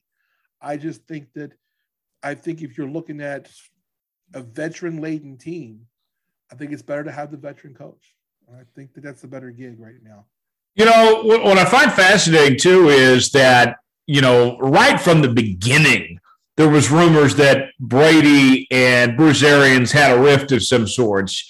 And within that first year, you saw Arians trying to force Brady to do things that weren't his strengths, things he wasn't comfortable with. He was throwing the football down the field way too much, throwing too many picks. But as they went along, Brady and Arians adapted, and it worked out for the better for both of them. And Tom Brady put up really good numbers this past year, one of the best seasons of his entire career at this point. So now going forward, Leftwich is still there as OC. Todd Bowles takes over as head coach. He had an up-and-down tenure with the New York Jets. Early on, there was a lot of optimism about Todd Bowles. People thought that this may be the next great head coach in this league, and then things went downhill there towards the end. So what do you think going forward? How does this affect this team there in Tampa Bay? Can Todd Bowles take the Bucs to the promised land? Is he good enough to get it done? Do you think there's a drop-off from Arians to Bowles here? I don't think there's going to be a huge drop-off. I think that it's going to be fine. I'm a big Bruce Arians guy, and I like Bowles. I think that if you're going to try to pin Bowles, if you want to call it lack of success with the Jets, I would just point to, name me the last Jets coach that has been successful. Rex Ryan. Yeah. How many years ago was that? And how many coaches ago was that? Oh, wow. Yeah. He was only good for the first couple of years, and then it went to shit. That's more of an organizational issue, I think, than anything else. I wouldn't put that on. I wouldn't put that evil on Todd Bowles.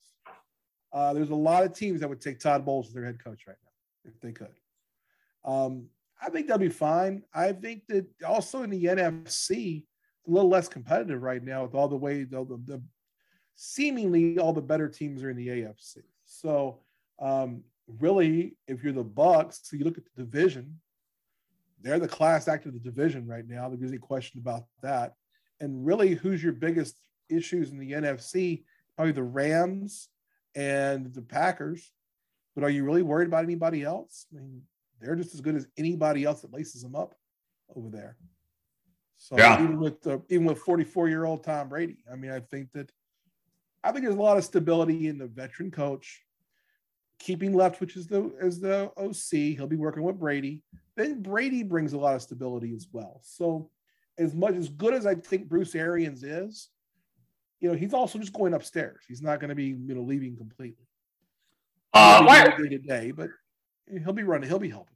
Last thing on Arians, this is a guy that won at three different places. His 1 year there as the Colts head coach, had a good run there in Arizona, went to the Super Bowl in Tampa Bay. Really good offensive coordinator as well in Pittsburgh and Indy, won a Super Bowl with the Steelers.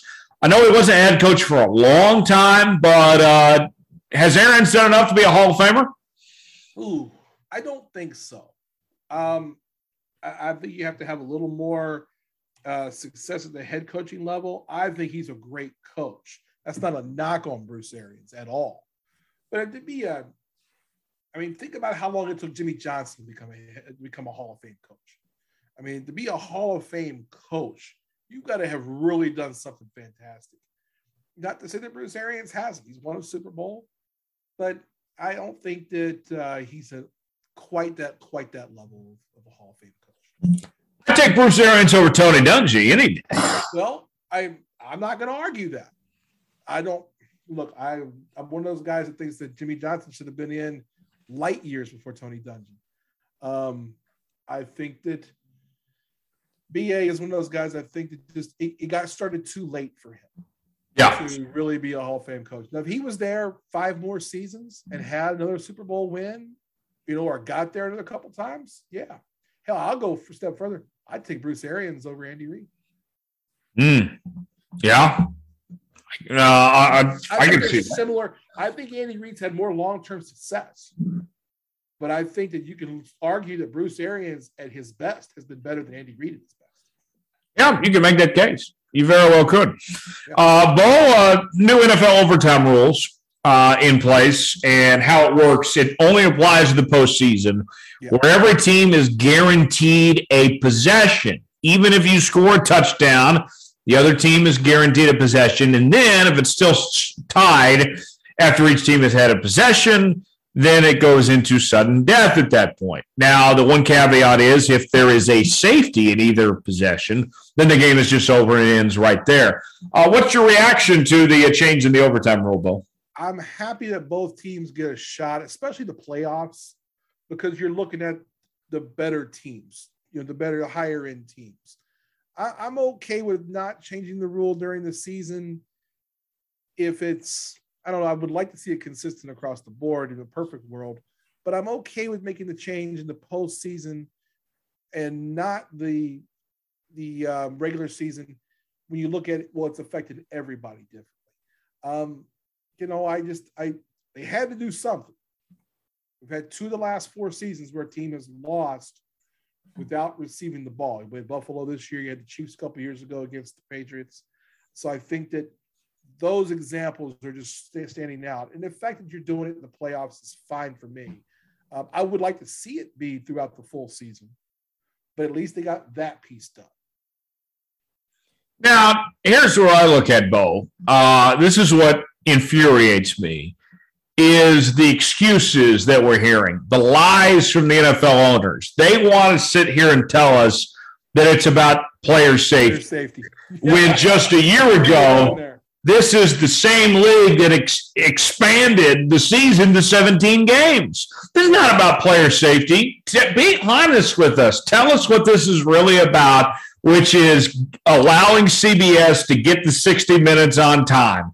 allowing Fox to get to their animation domination, allowing NBC to get to the late local news, except on the West Coast.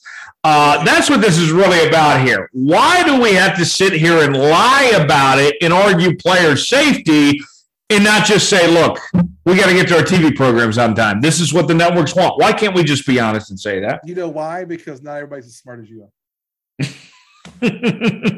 Well, some people are just going to buy whatever bullshit excuse you give them. And no one's going to question the NFL. Except me. Yeah, well, you know, people who are smart like you. Right. That's to me. I get really frustrated. I agree. They should be more forthcoming on why they're doing it this way. You know, again, I'm not going to sit here and argue that. I just said they should do it the whole way through, but I realized they weren't going to go that far. And they're going to absolutely pull the player safety card. Absolutely. Which we know is just a crock of bull. Oh, yeah. I mean, if the player safety thing was real, then they would use these foam helmets that they use in those first couple days of training camp just all year long then. If they really gave a damn about player safety, then they would go to those things. I mean, like, let's be honest here. Now, the situation I see unfolding here, Bo, when it's all said and done, is that we're going to get to week 18 – and there's going to be a game that a playoff spot is going to be decided because somebody got the ball and scored a touchdown. The other team didn't get possession. And then all of a sudden the NFL is going to have an epiphany and say, you know what?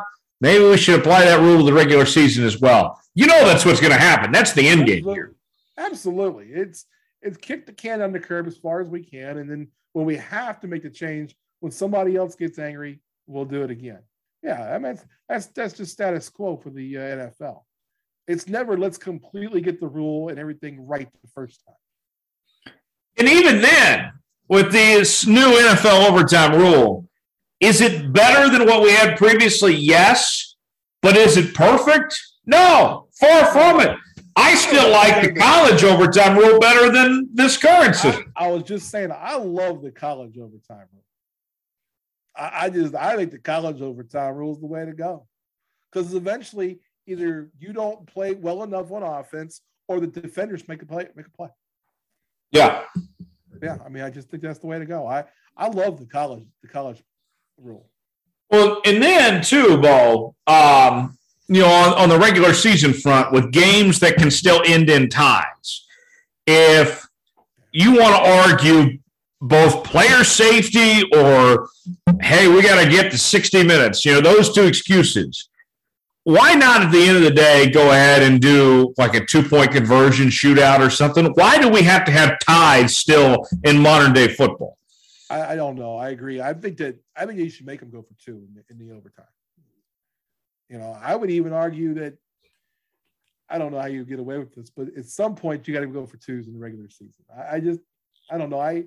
I don't mind a little more high scoring in those cases. I think in overtime you should have to go for two, though. Yeah. Get the kickers out of it. Well, I'm saying, like, even if you play the overtime period and it's tied, and you're trying to tell me it's a player safety deal, you can't take 5 more minutes to go back and forth on 2-point conversions like a penalty shootout or something? Yeah. Yeah, I don't disagree with that. I think that the difference is that they're – you know, they're professionals. They are older. You know, they're older players. And then I don't know. I don't disagree with your thinking. I just don't think it's ever going to happen. Yeah, there's too much narrow-mindedness in the thinking in the NFL. Yeah, you're not wrong. No, the NFL really, you know, you and I both know the NFL doesn't care about any of this shit until they get called out on it, like they did this time with the playoffs. Right. It took a second time. It didn't happen when the Chiefs and the Patriots had the issue 4 years ago. Mm-hmm. It took it happening the second time to the Bills. Right. For people to go, okay, there's enough.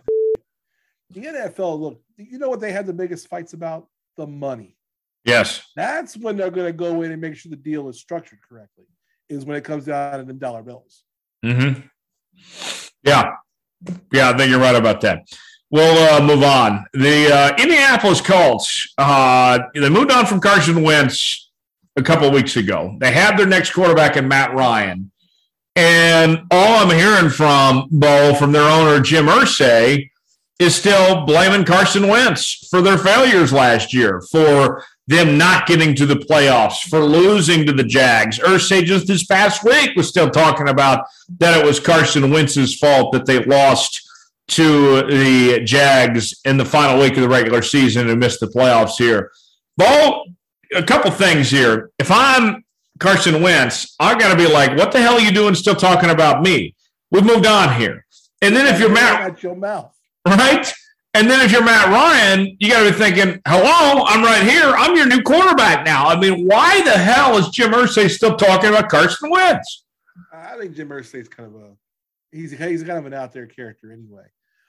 You know, I don't remember if it was you and I talked about this. I remember seeing the report that goes back to when the Colts got Carson Wentz, when they're the people, the offensive people, the front office people were in the room and they said, we're going to make this Carson Wentz trade. My understanding was the vote was 7-1 against the trade. The lone gunman in this case who had enough power was the coach. It was Frank Reich saying, get me this guy. I can make this happen. And they come back to him now and said, hey, look, we already told you once you messed up. And if you want to keep him, we'll keep him, but it's your job's on the line now. And that's my understanding of why Carson Wentz is really gone. They didn't want him there. A lot of folks didn't want him there in the first place. And I understand that. I was one of the people that voted against him. You know, we talked at length over this past season. We knew that was a Frank Reich deal the whole way.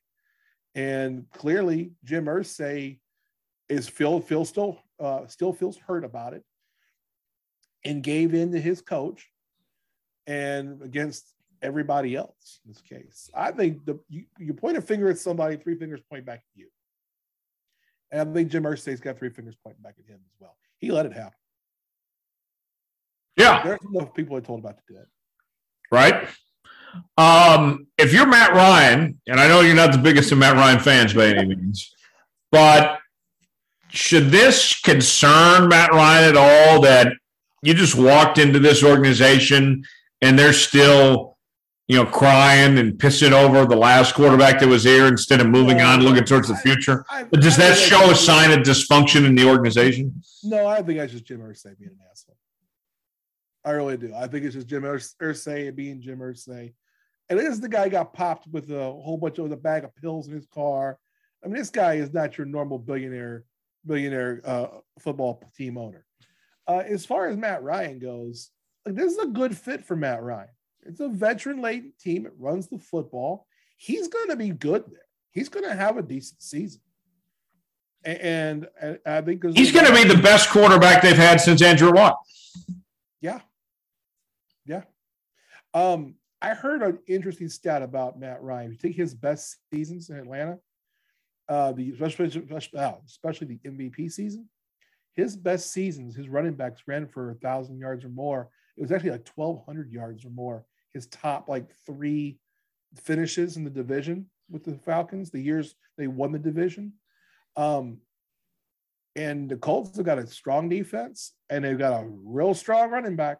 Best running back in football. Yeah.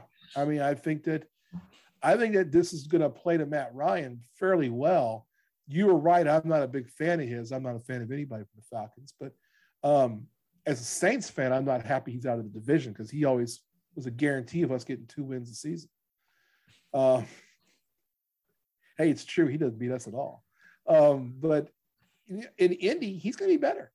He won't have an MVP type of season, but he'll have a solid season. He'll be a middle of the road quarterback. Yeah, I think you're right about that. He's a top half quarterback. Sure. Deshaun Watson officially introduced as the Browns quarterback last week, and we've seen the contract details, all that money fully guaranteed of what he's about to receive, and kind of changes the landscape of the quarterback market. Those are big headlines, of course. But then when you go to this introductory press conference, this was the first time we've heard Deshaun Watson speak in, a year and a half, 2 years? I mean, it's been a long time since we've heard from Deshaun Watson. and he says that he has no regrets whatsoever, which I find bizarre. Even if you are completely innocent, didn't something have to go wrong if you were civilly sued by 22 different women and then you missed all last year and you're about to be suspended? Like, that doesn't add up. And, you know, we're supposed to believe, according to Deshaun Watson, that all the women are liars and such and all this. And, you know, and he says that, you know, he picked the Browns and had nothing to do with the contract and such. Deshaun Watson, I mean, welcome back to, you know, the universe. But I don't know what planet he's living under because, I mean, he's far from reality here, Paul. I have talked on my podcast back on Monday, and we've already recorded my piece for this on Friday's podcast as well. I am so utterly offended at every level by this Deshaun Watson thing. And I'm offended at the level of Deshaun Watson, his lack of being contrite. He's just a flat out liar. He literally said that involving the contract, he said that the contract, quote, had nothing to do with why he picked Cleveland. Now, I'm not saying this because one of the four last teams were my team. I would have been very upset had my team traded for him. But what I will say is I think he's a liar. I think he's obviously clueless of what he's done. And he feels like what he's done has been nothing wrong. And I hope that this costs him more money than he will ever make. I hope these 22 women take every damn dime he ever makes the rest of his life. And I will never be a fan of his or the Cleveland Browns. Jimmy Haslam should be ashamed of himself for what he's done here. Oh, the fact that Haslam says, you know, that Baker Mayfield, we need an adult in the room at quarterback. You got Deshaun Watson. That's the adult you want in the room? Now, look, I can understand that you can say you want an adult in the room and you think about Baker Mayfield. Baker Mayfield seems to behave in an immature way, but immature is far from inappropriate. Right. And while Deshaun Watson has not been charged criminally, 22 cases is not one or two people lying. And in his press conference, Deshaun Watson made it look like 22 different people were lying. Mm-hmm. I don't know how anyone can be a supporter of his right now. I don't know how anyone can support that team for doing this.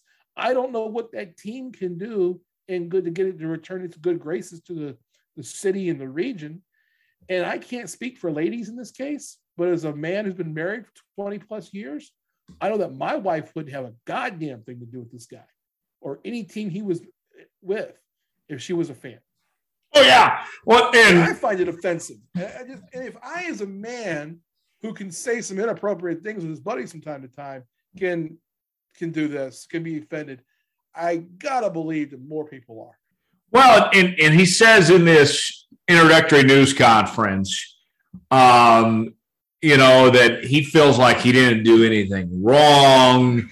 And, you know, that, you know, as he's gone about this and such, that he believes he's handled everything the right way and all this. And I'm like, this guy is so out of just reality here. It just does not make any sense to me. And I wonder, you know, as this has gone on here, you mentioned it would be hard for you to root for this guy. Where are the women's groups?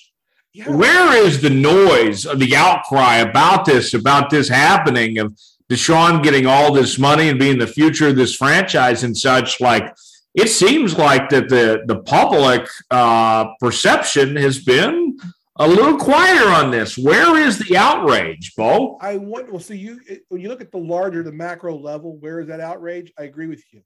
I wonder if it's just a total apathy for the Cleveland Browns already. Mm-hmm. I mean, it's an organization that really, unless you're from Cleveland, you're not a Browns fan. And I don't think that there are, I think most people look at that organization as a kind of a joke organization as is. I mean, we've got the owner here who's had other issues in the past too. I think there's just a straight up apathy toward the Cleveland Browns possibly to the NFL as well. I mean, we had talked about the overtime rules. We're all apathetic to what these teams do. And I think that that's part of this as well, is that we're tired. Right. We're tired of this stuff. Yeah. Maybe that's part of it. You know, yeah. Whether it's – I'm more – look, what have we talked about over the last month? Have we actually talked about on-the-field stuff in the last month? No. Today we talked about Bruce Arians retiring, and that's, I guess, somewhat on the field. We've talked about Baker Mayfield. We've talked about Deshaun Watson. New overtime, Jim Irsay. Last year in the offseason, it was Aaron Rodgers. A month ago, it was Aaron Rodgers. The drama is getting old in the NFL, and we don't see this in any other league at this level. Mm-hmm. Not the NBA, not Major League Baseball. But NFL is still the king of ratings, and not just in sports, but in all media. Yeah. It's just an apathy. We're all apathetic to it because we like watching it on Sunday. Yeah. Lamar Jackson, the Ravens offered him an extension at $35 million a year, and apparently he's not taking their phone calls and not talking to them right now. Bo, I'm going to go contrarian compared to the rest of the, mainstream media out there. I don't blame Lamar one bit. That's a disrespectful offer for an MVP. And I know that he hasn't played as good since he won that MVP, but he is an MVP nonetheless, and young in his career and such. To me, that was so disrespectful. I want to see Lamar go out there, ball out, have a big year, and do to the Ravens what Dak did to the Cowboys and force him to pay him a lot more money and give him no choice. I'm rooting for Lamar Jackson, too. I absolutely am. For the Ravens to offer him $35 million a year when Deshaun Watson just got 46. Deshaun Watson's last 4 years of his contract are $46 million each. We're talking about a guy who was the MVP 2 seasons ago.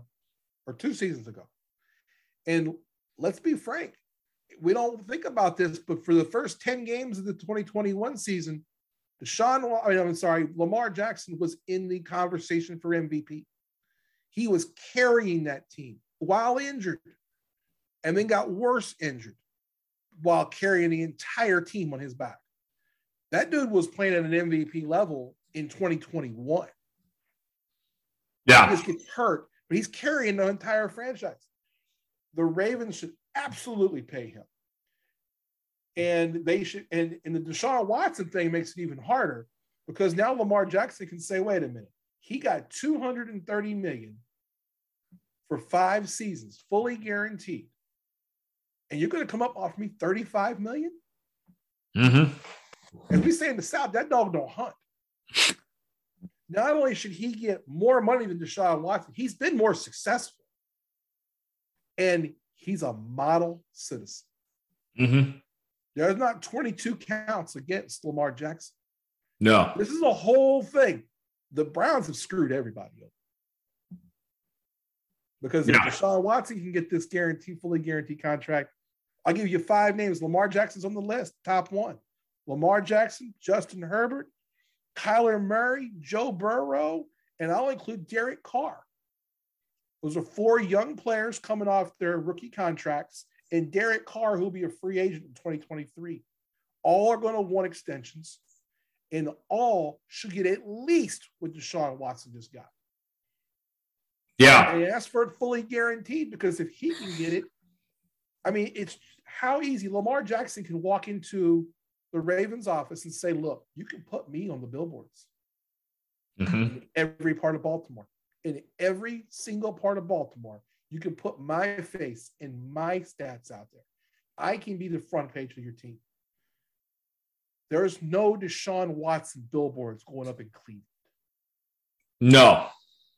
He's not going to be on that Madden cover anytime soon. No.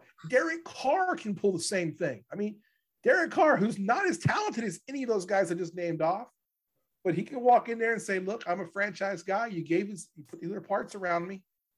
You know, if I have a good season, I want an extension. And I want what that guy got. I want it fully guaranteed. And he may not get the same dollar amount, but the guarantee is the issue. And it's going to cause another issue for certain teams down the road. Listen to the Coach Bono's podcast, and you'll see what I'm talking about this week.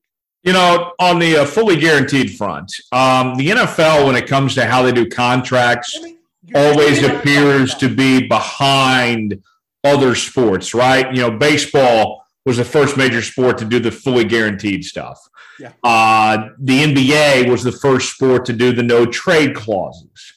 And now we see the NFL more no trade clauses than ever before. Now we see Deshaun Watson kind of paving the way for more fully guaranteed money and such. Yeah. If you're a franchise quarterback now, the expectation has got to be no trade clause, fully guaranteed money. And you got to pay me right, like no exceptions. That's it. You don't give me those things. That's where the negotiation starts. That's where it starts now. That's absolutely right. Yeah, now if you're one of those five guys I named off, Jackson, Herbert, Burrow, Carr, and Murray, it starts at a contract's fully guaranteed. I want a no-trade clause, and I want this much money. Mm-hmm. I want $230 for 5 years. I mean, I want $40 million. That's $40 plus $45 million a year. I want all of that. And if you don't give it to me, somebody will. Right. Here's the thing I was mentioning that we're talking about on my podcast this week, and I'll bring it up in short here. Do you know how this works when they give these fully guaranteed contracts? What happens with the NFL? What the NFL requires the owners to do with a guaranteed contract? What's that? The escrow piece. So whenever when an NFL player signs a guarantee, and we see it a lot, like, you know, Von Miller just got was it $50 million guaranteed? Mm-hmm. The Bills don't give that money all to him at once. They give him his bonus piece, which could be all of it. But any non-paid guarantee is put in escrow. So for Deshaun Watson's case, he was paid just under $45 million in the bonus. Frankly, he needs the money. And his $230 million contract is guaranteed. So you're looking at $185 million that the owner of the Browns had to go put in escrow. That's then going to be paid to Watson over the life of the contract, but that money has to be put somewhere. So it's not an effect in the Browns case, because Jimmy Haslam was one of the richest guys in the NFL. But here's where the interesting one is. Herbert, Burrow. They play for two teams, Spanos, who owns the Chargers, and the Brown family that owns the Bengals. Their wealth is built into their team, not in cash. They don't have that kind of money. If Deshaun Watson gets $250 or $230, Herbert's going to get $300. Mm-hmm. Burrow's going to get $300. And say they pay him $50 million of it up front. That's great. But they got to put $250 million in escrow. Yeah. Some of these teams don't have that money. Where are they going to get it from? Mm-hmm. You're either going to have to borrow the money, or they're going to have to sell a minority stake in the business. Yeah. And so I find that interesting. There's a lot of ownership really mad at Jimmy Haslam for a lot of reasons right now, and it's not just all PR related. Because mm-hmm. the PR stuff you can get through eventually. They are the NFL, and they seem to be bulletproof PR wise. But what do you not mess with a billionaire? His money. Mm-hmm. These guys just got their money messed with. Yeah, yeah. The Bills just announced plans for a new stadium. They are going to stay in Buffalo, and it is going to require some public money, as these things tend to do for the most part, unless your name is Jerry Jones or Stan Kroenke. And the Bills kind of bullied their way to it, threatened to leave, go to Toronto or somewhere else. And, Buffalo found the money and they're going to stay. And with that being said, it is going to be an outdoor stadium, which is different than almost everywhere else we've seen of everybody going to domes and such. But, Bo, I like this for the Bills, that not only are they going to stay there and such and go to an outdoor stadium, but the reality is Buffalo is not a big place. They could have, one of the nicest stadiums in the country, and they would a dome stadium, and they would be lucky to get one Super Bowl because of their size. I mean, you know, and maybe a few events here and there, but realistically, like, those things just weren't going to happen in a city of their size and their market and such. And we saw, you know, this past year when they had that game with the, what was it, you know, 50 mile an hour wind, when Mac Jones only threw the ball 4 times. That was awesome. They had the snow game this year against New England. You know, I thought that was fun football. I applaud Buffalo for not only keeping the team there, but going with the outdoor stadium here. You weren't going to get the events, I think, to justify going from an outdoor stadium to an indoor stadium here. I like this move for the Bills here. Well, it's certainly unique. I think you bring up a great point. Now, one, I'm not a guy who believes in public financing for stadiums. I just think that I don't like socializing losses and capitalizing gains. That's just me personally. Call me a socialist if you want. But I don't like that. But I think you're right that you couldn't build them a dome. Because what are you going to do? You're not going to have a whole bunch of events at Buffalo. Right. Different if you were going to have it, you know, Jerry's world's different. He obviously financed that himself. But in certain cities, you're going to have conventions. You're going to have, you know, different or other events, Final Fours or, you know, whatever you might put together. There's just not that in Buffalo. It's not a big enough city. I don't know that Buffalo's going to get a – are they going to get a Super Bowl? I mean, most of the new stadiums get one. Well, they won't with an outdoor stadium, but I mean, if they built an indoor stadium, I think the NFL as a gesture would give them one, but I don't know if they would ever come back. Yeah, I just don't know that they. Well, I don't know if you have the space to have a, you know, the space as far as hotels and everything else you have to have. You know, I was up in Minneapolis a couple of years ago. They had that brand new stadium they built there for the Vikings, which is beautiful. If you've never seen it, it is. And it's pretty incredible. It's built downtown, but they have other events in there as well. And when I mean other events, they're getting Final Fours. They're going to get, you know, certain other big events because Minneapolis has got more of a tourism history there. Buffalo's just on the opposite side of Niagara Falls. I mean, there really isn't much to it. It happens to still be in the NFL because they were an original team and they were there all these years, and the ownership would never let them move. I think it's interesting they got an outdoor stadium because I think in a perfect world, you do want the team to play indoors, but you want to get other use of that stadium. If it saves the area a bunch of money to have an uncovered stadium, then you go ahead and do it in that case. I see your point makes a lot of sense to me. I'll say that. Yeah. Yeah, I can certainly see that. I'm with you there. Last thing before we go, Baker Mayfield and Jimmy Garoppolo still on the trade block, have not found new homes yet. And in similar situations, both coming off off-season surgery, Jimmy's case was one that he kind of surprised the Niners. According to reports, they didn't even know he was getting surgery. And you know, Jimmy is expected to make upwards of what, $26 million next year. Baker Mayfield, $18 million. The Browns wanted a second-round pick for Baker and didn't want to have to pay any of the $18 million. Looks like that's not going to happen. Garoppolo's case, his trade value has really sunk since this surgery, and with his price tag and such. You know, if these guys were just drafted based on their talent level, and, you know, if they were traded, you know, based on their talent level, I think, you know, it'd be easy to say, sure, first, second round pick.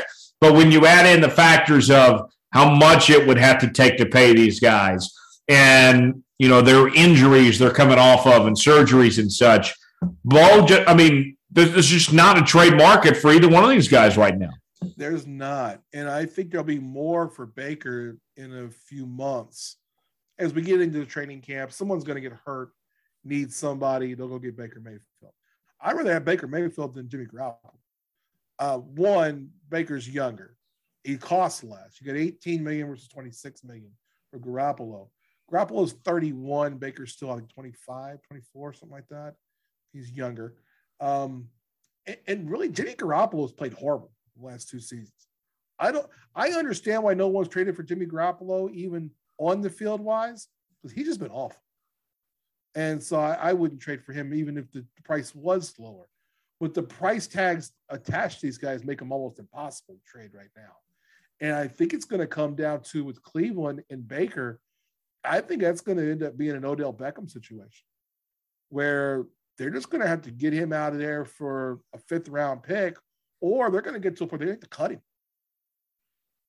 Yeah. Salary cap hit. They can't pour mouth. They can't say we don't have the money because we know you do. And they actually are still in a pretty good cap situation because of what they did with Watson. So I got no sympathy on the Baker Mayfield thing. They played that very poorly, in my opinion. And in Garoppolo's case, you know, the 49ers can just move on. They're not in a bad place, the 49ers, to keep Garoppolo for one more season because their real quarterback will be Trey Lance. He'll be the starter. And he's on a rookie contract. He's in his 2nd year. So then you can have Garoppolo as the backup, knowing he won't be your quarterback in 2023. So I think that's less – you're not going to get anything for him anyway, so you might as well just hold on to him. Baker's got to go, though. But if I had to take one or the other, I'd take Baker. Yeah.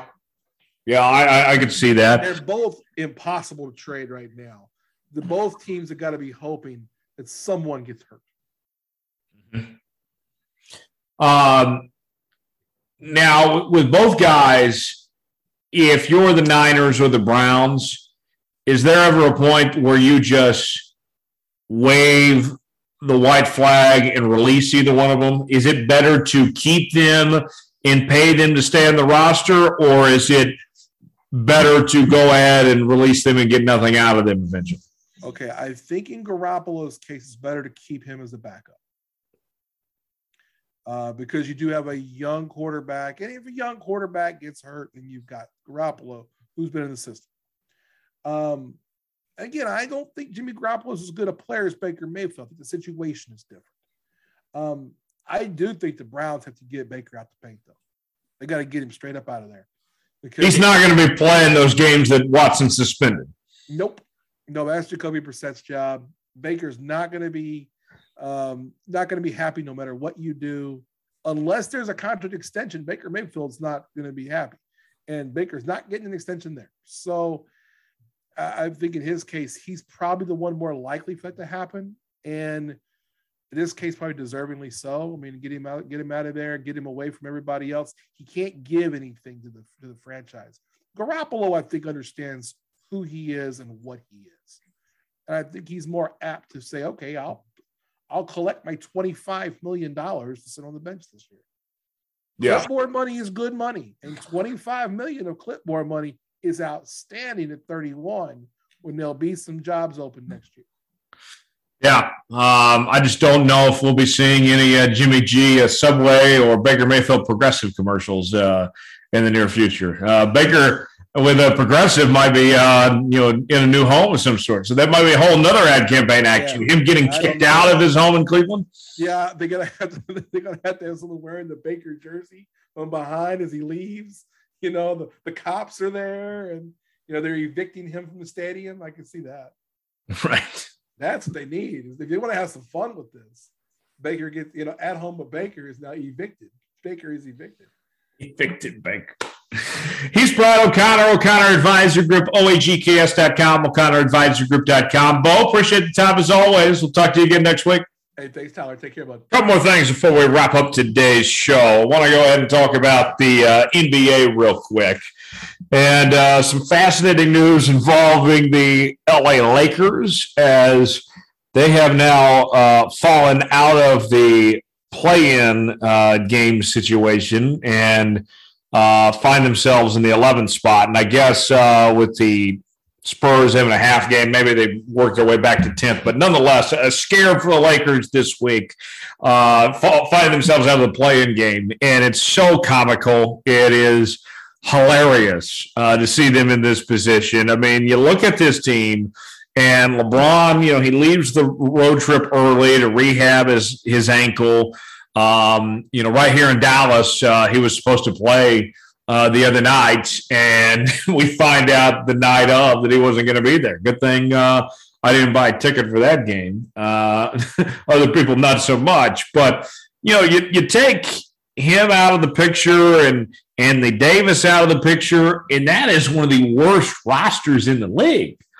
I mean, quite frankly, you know, Russell Westbrook leading the way, and I love Russ, but Russ is just so off right now, been so bad, and Frank Vogel has mismanaged this team so much.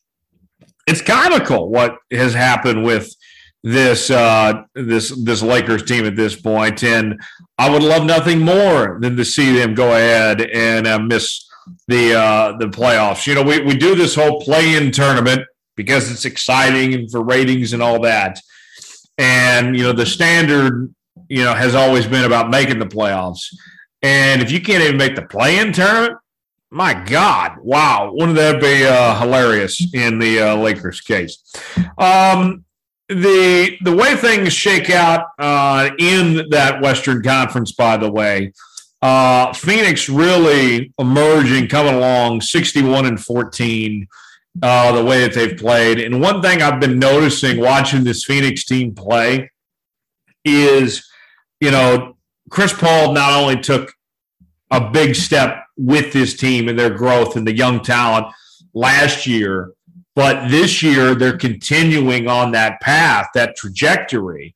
And you take a guy like DeAndre Ayton, for example, and, you know, I think that DeAndre Ayton is one of those tall guys that just happens to be good at basketball, right? And what Chris Paul does is he gets the most out of DeAndre Ayton and those guys. With DeAndre Ayton, and I think it almost frustrates Chris Paul a little bit. You know, the Suns didn't want to give Ayton, you know, a big contract extension, I think in part because they know that Ayton is a guy that is doing a job. It's not a passion for him. I think that's, you know, that they can see that, you know, and that a guy like, you know, Chris Paul is getting the most out of him, that he's pushing him towards that direction. It makes everybody better. And that's why they are the position that they are. Golden State, you know, they're out Steph Curry right now, and we don't know, you know, if he's going to be 100% come playoff time and such. And, you know, Klay Thompson, it was big to have him back to get him from injury this year, but he has not looked like the player that he was before all these injuries here. I think stock in Golden State has, you know, dipped a bit. Not saying they can't put it together, but right now they're not who they were. The West right now runs through the Phoenix Suns. It is theirs to lose at this point. Meanwhile, in the East, Miami leading the way. They're the 1 seed, but with Brooklyn in position to be that 8 seed potentially, you know, that's a tough draw. And, you know, Kyrie Irving is playing on a really high level right now. The way that he's performed, he's been terrific. And, you know, since he won his situation with the league where he gets to play in home games and such, that's a tough draw for anybody. And I don't think Brooklyn's going to be winning the East by any means, but they could make things tough for whoever that 1 seed is. And so, you know, with that said, I think Brooklyn very well could beat Miami in that first round. It would not shock me one bit. Miami's a good team, but I still am riding this Milwaukee Bucks team. Giannis is the best player in the world, hands down. I think that it is them and everyone else. Don't read too much into the records. We've seen, you know, in years past that it doesn't matter what seed you really are. It depends on if you can turn it on the right time in the postseason. They've proven that before. And you know, at times the Bucks didn't look great this year. They were, you know, the 5th, 6th seed just a few weeks back. I think for the Bucks, they're starting to put it together and their best basketball's in front of them. I think we very well could be in position for a Suns-Bucks rematch in the NBA Finals when it's all said and done. But those are the teams I'm riding. The defending champions of each conference, the Suns and the Bucks, I think are where it's at right now as far as that goes. So we'll see. Boston, I know some people are buying the stock on that Boston team, but I don't know if that core has what it takes to win in the postseason. You know, it's something where I'm not going to buy it, you know, believe it until I see it type of ordeal. I've been disappointed by Jason Tatum and Jaylen Brown and those Celtics players one too many times before. I'm not going to fool myself into doing it again. So those are a couple of NBA notes on that front as far as that goes. And look forward to seeing how things shape out as we get closer to the NBA playoffs there. Before we wrap up and end today's show, I want to get to our Tom Fullery story of the week. Thomas Bridges is out this week, so yours truly, I will hold it down myself when it comes to our Tom Fullery story of the week. And, you know, this one hits right close to home, literally. Two states that I have lived, one currently, one not too long ago. Kansas and Texas are at the center of our Tom Fullery of the Week story this week. Let's go ahead and get started. This one comes from the Associated Press, and it goes as follows.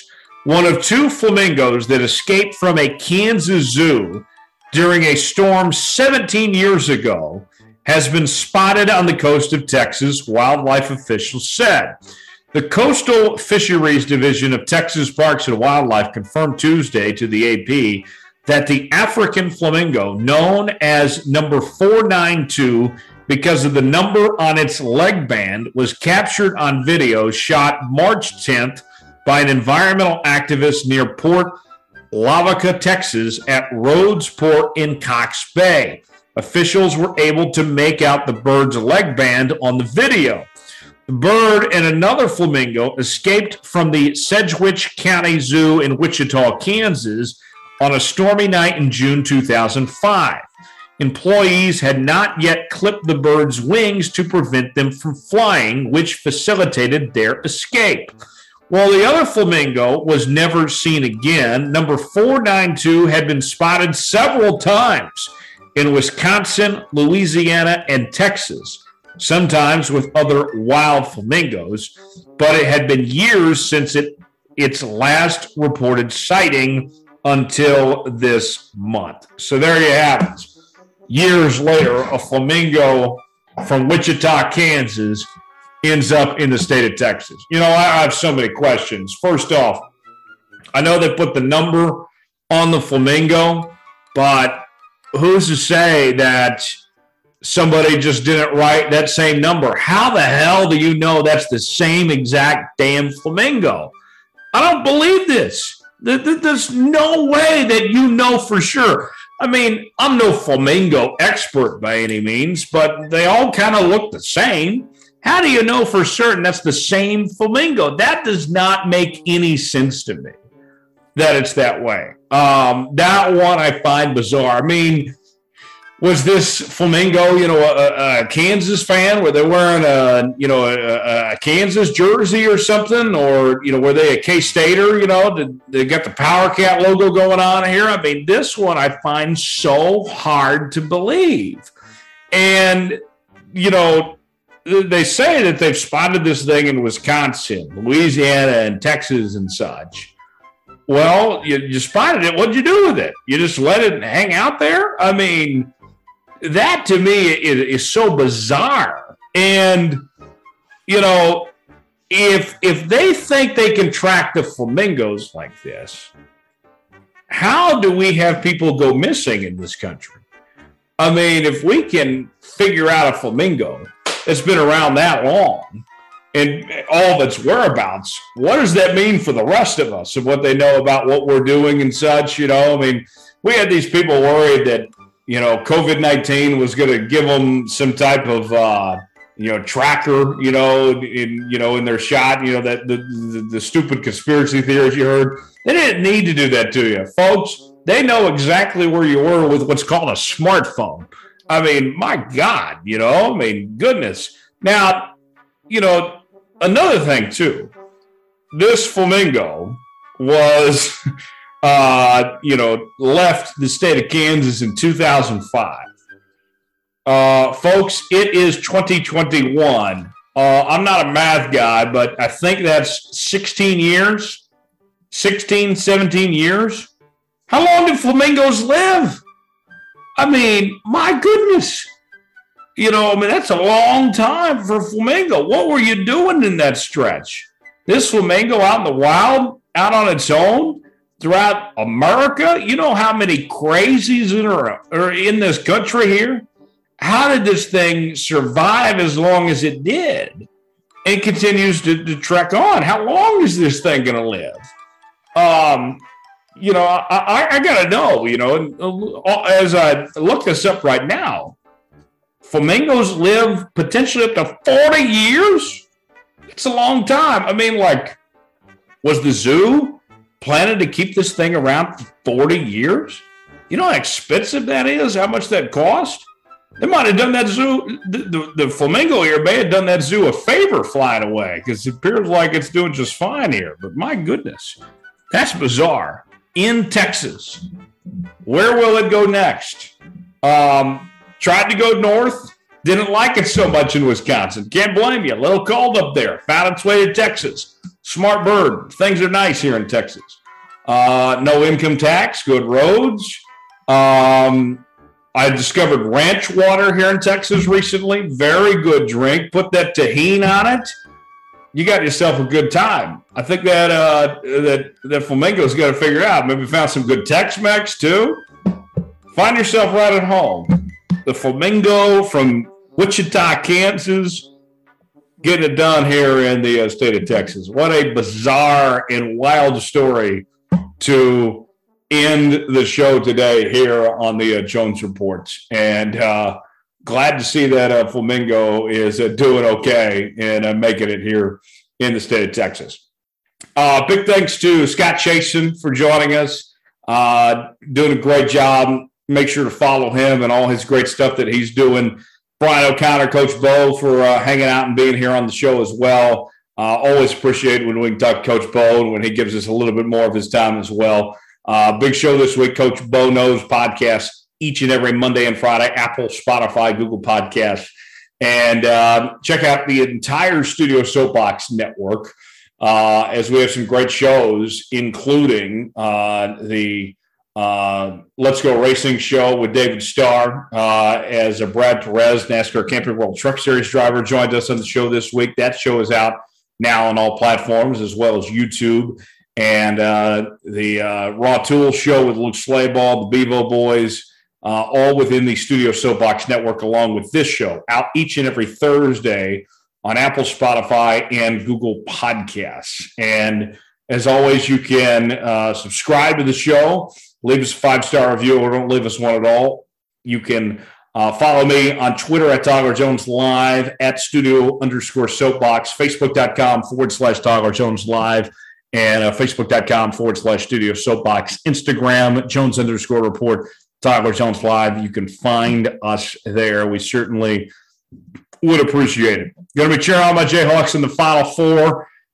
Should be an interesting show in a week from now, one way or the other. I can guarantee you that. Either I'm going to be a happy camper or I'm going to be depressed, or we're all going to be banging our heads against the wall of Coach K as a national champion once again. I've seen that story enough already. I just need to get rid of the damn sucker. Nothing personal against Coach K, but I just need you to go already. My goodness. Nonetheless, we will see you then. Should be a lot of fun. For Brian O'Connor, Scott Chasen, our entire crew of Tyler Jones, thanks so long. It's been another edition of Jones Pool. See you next week.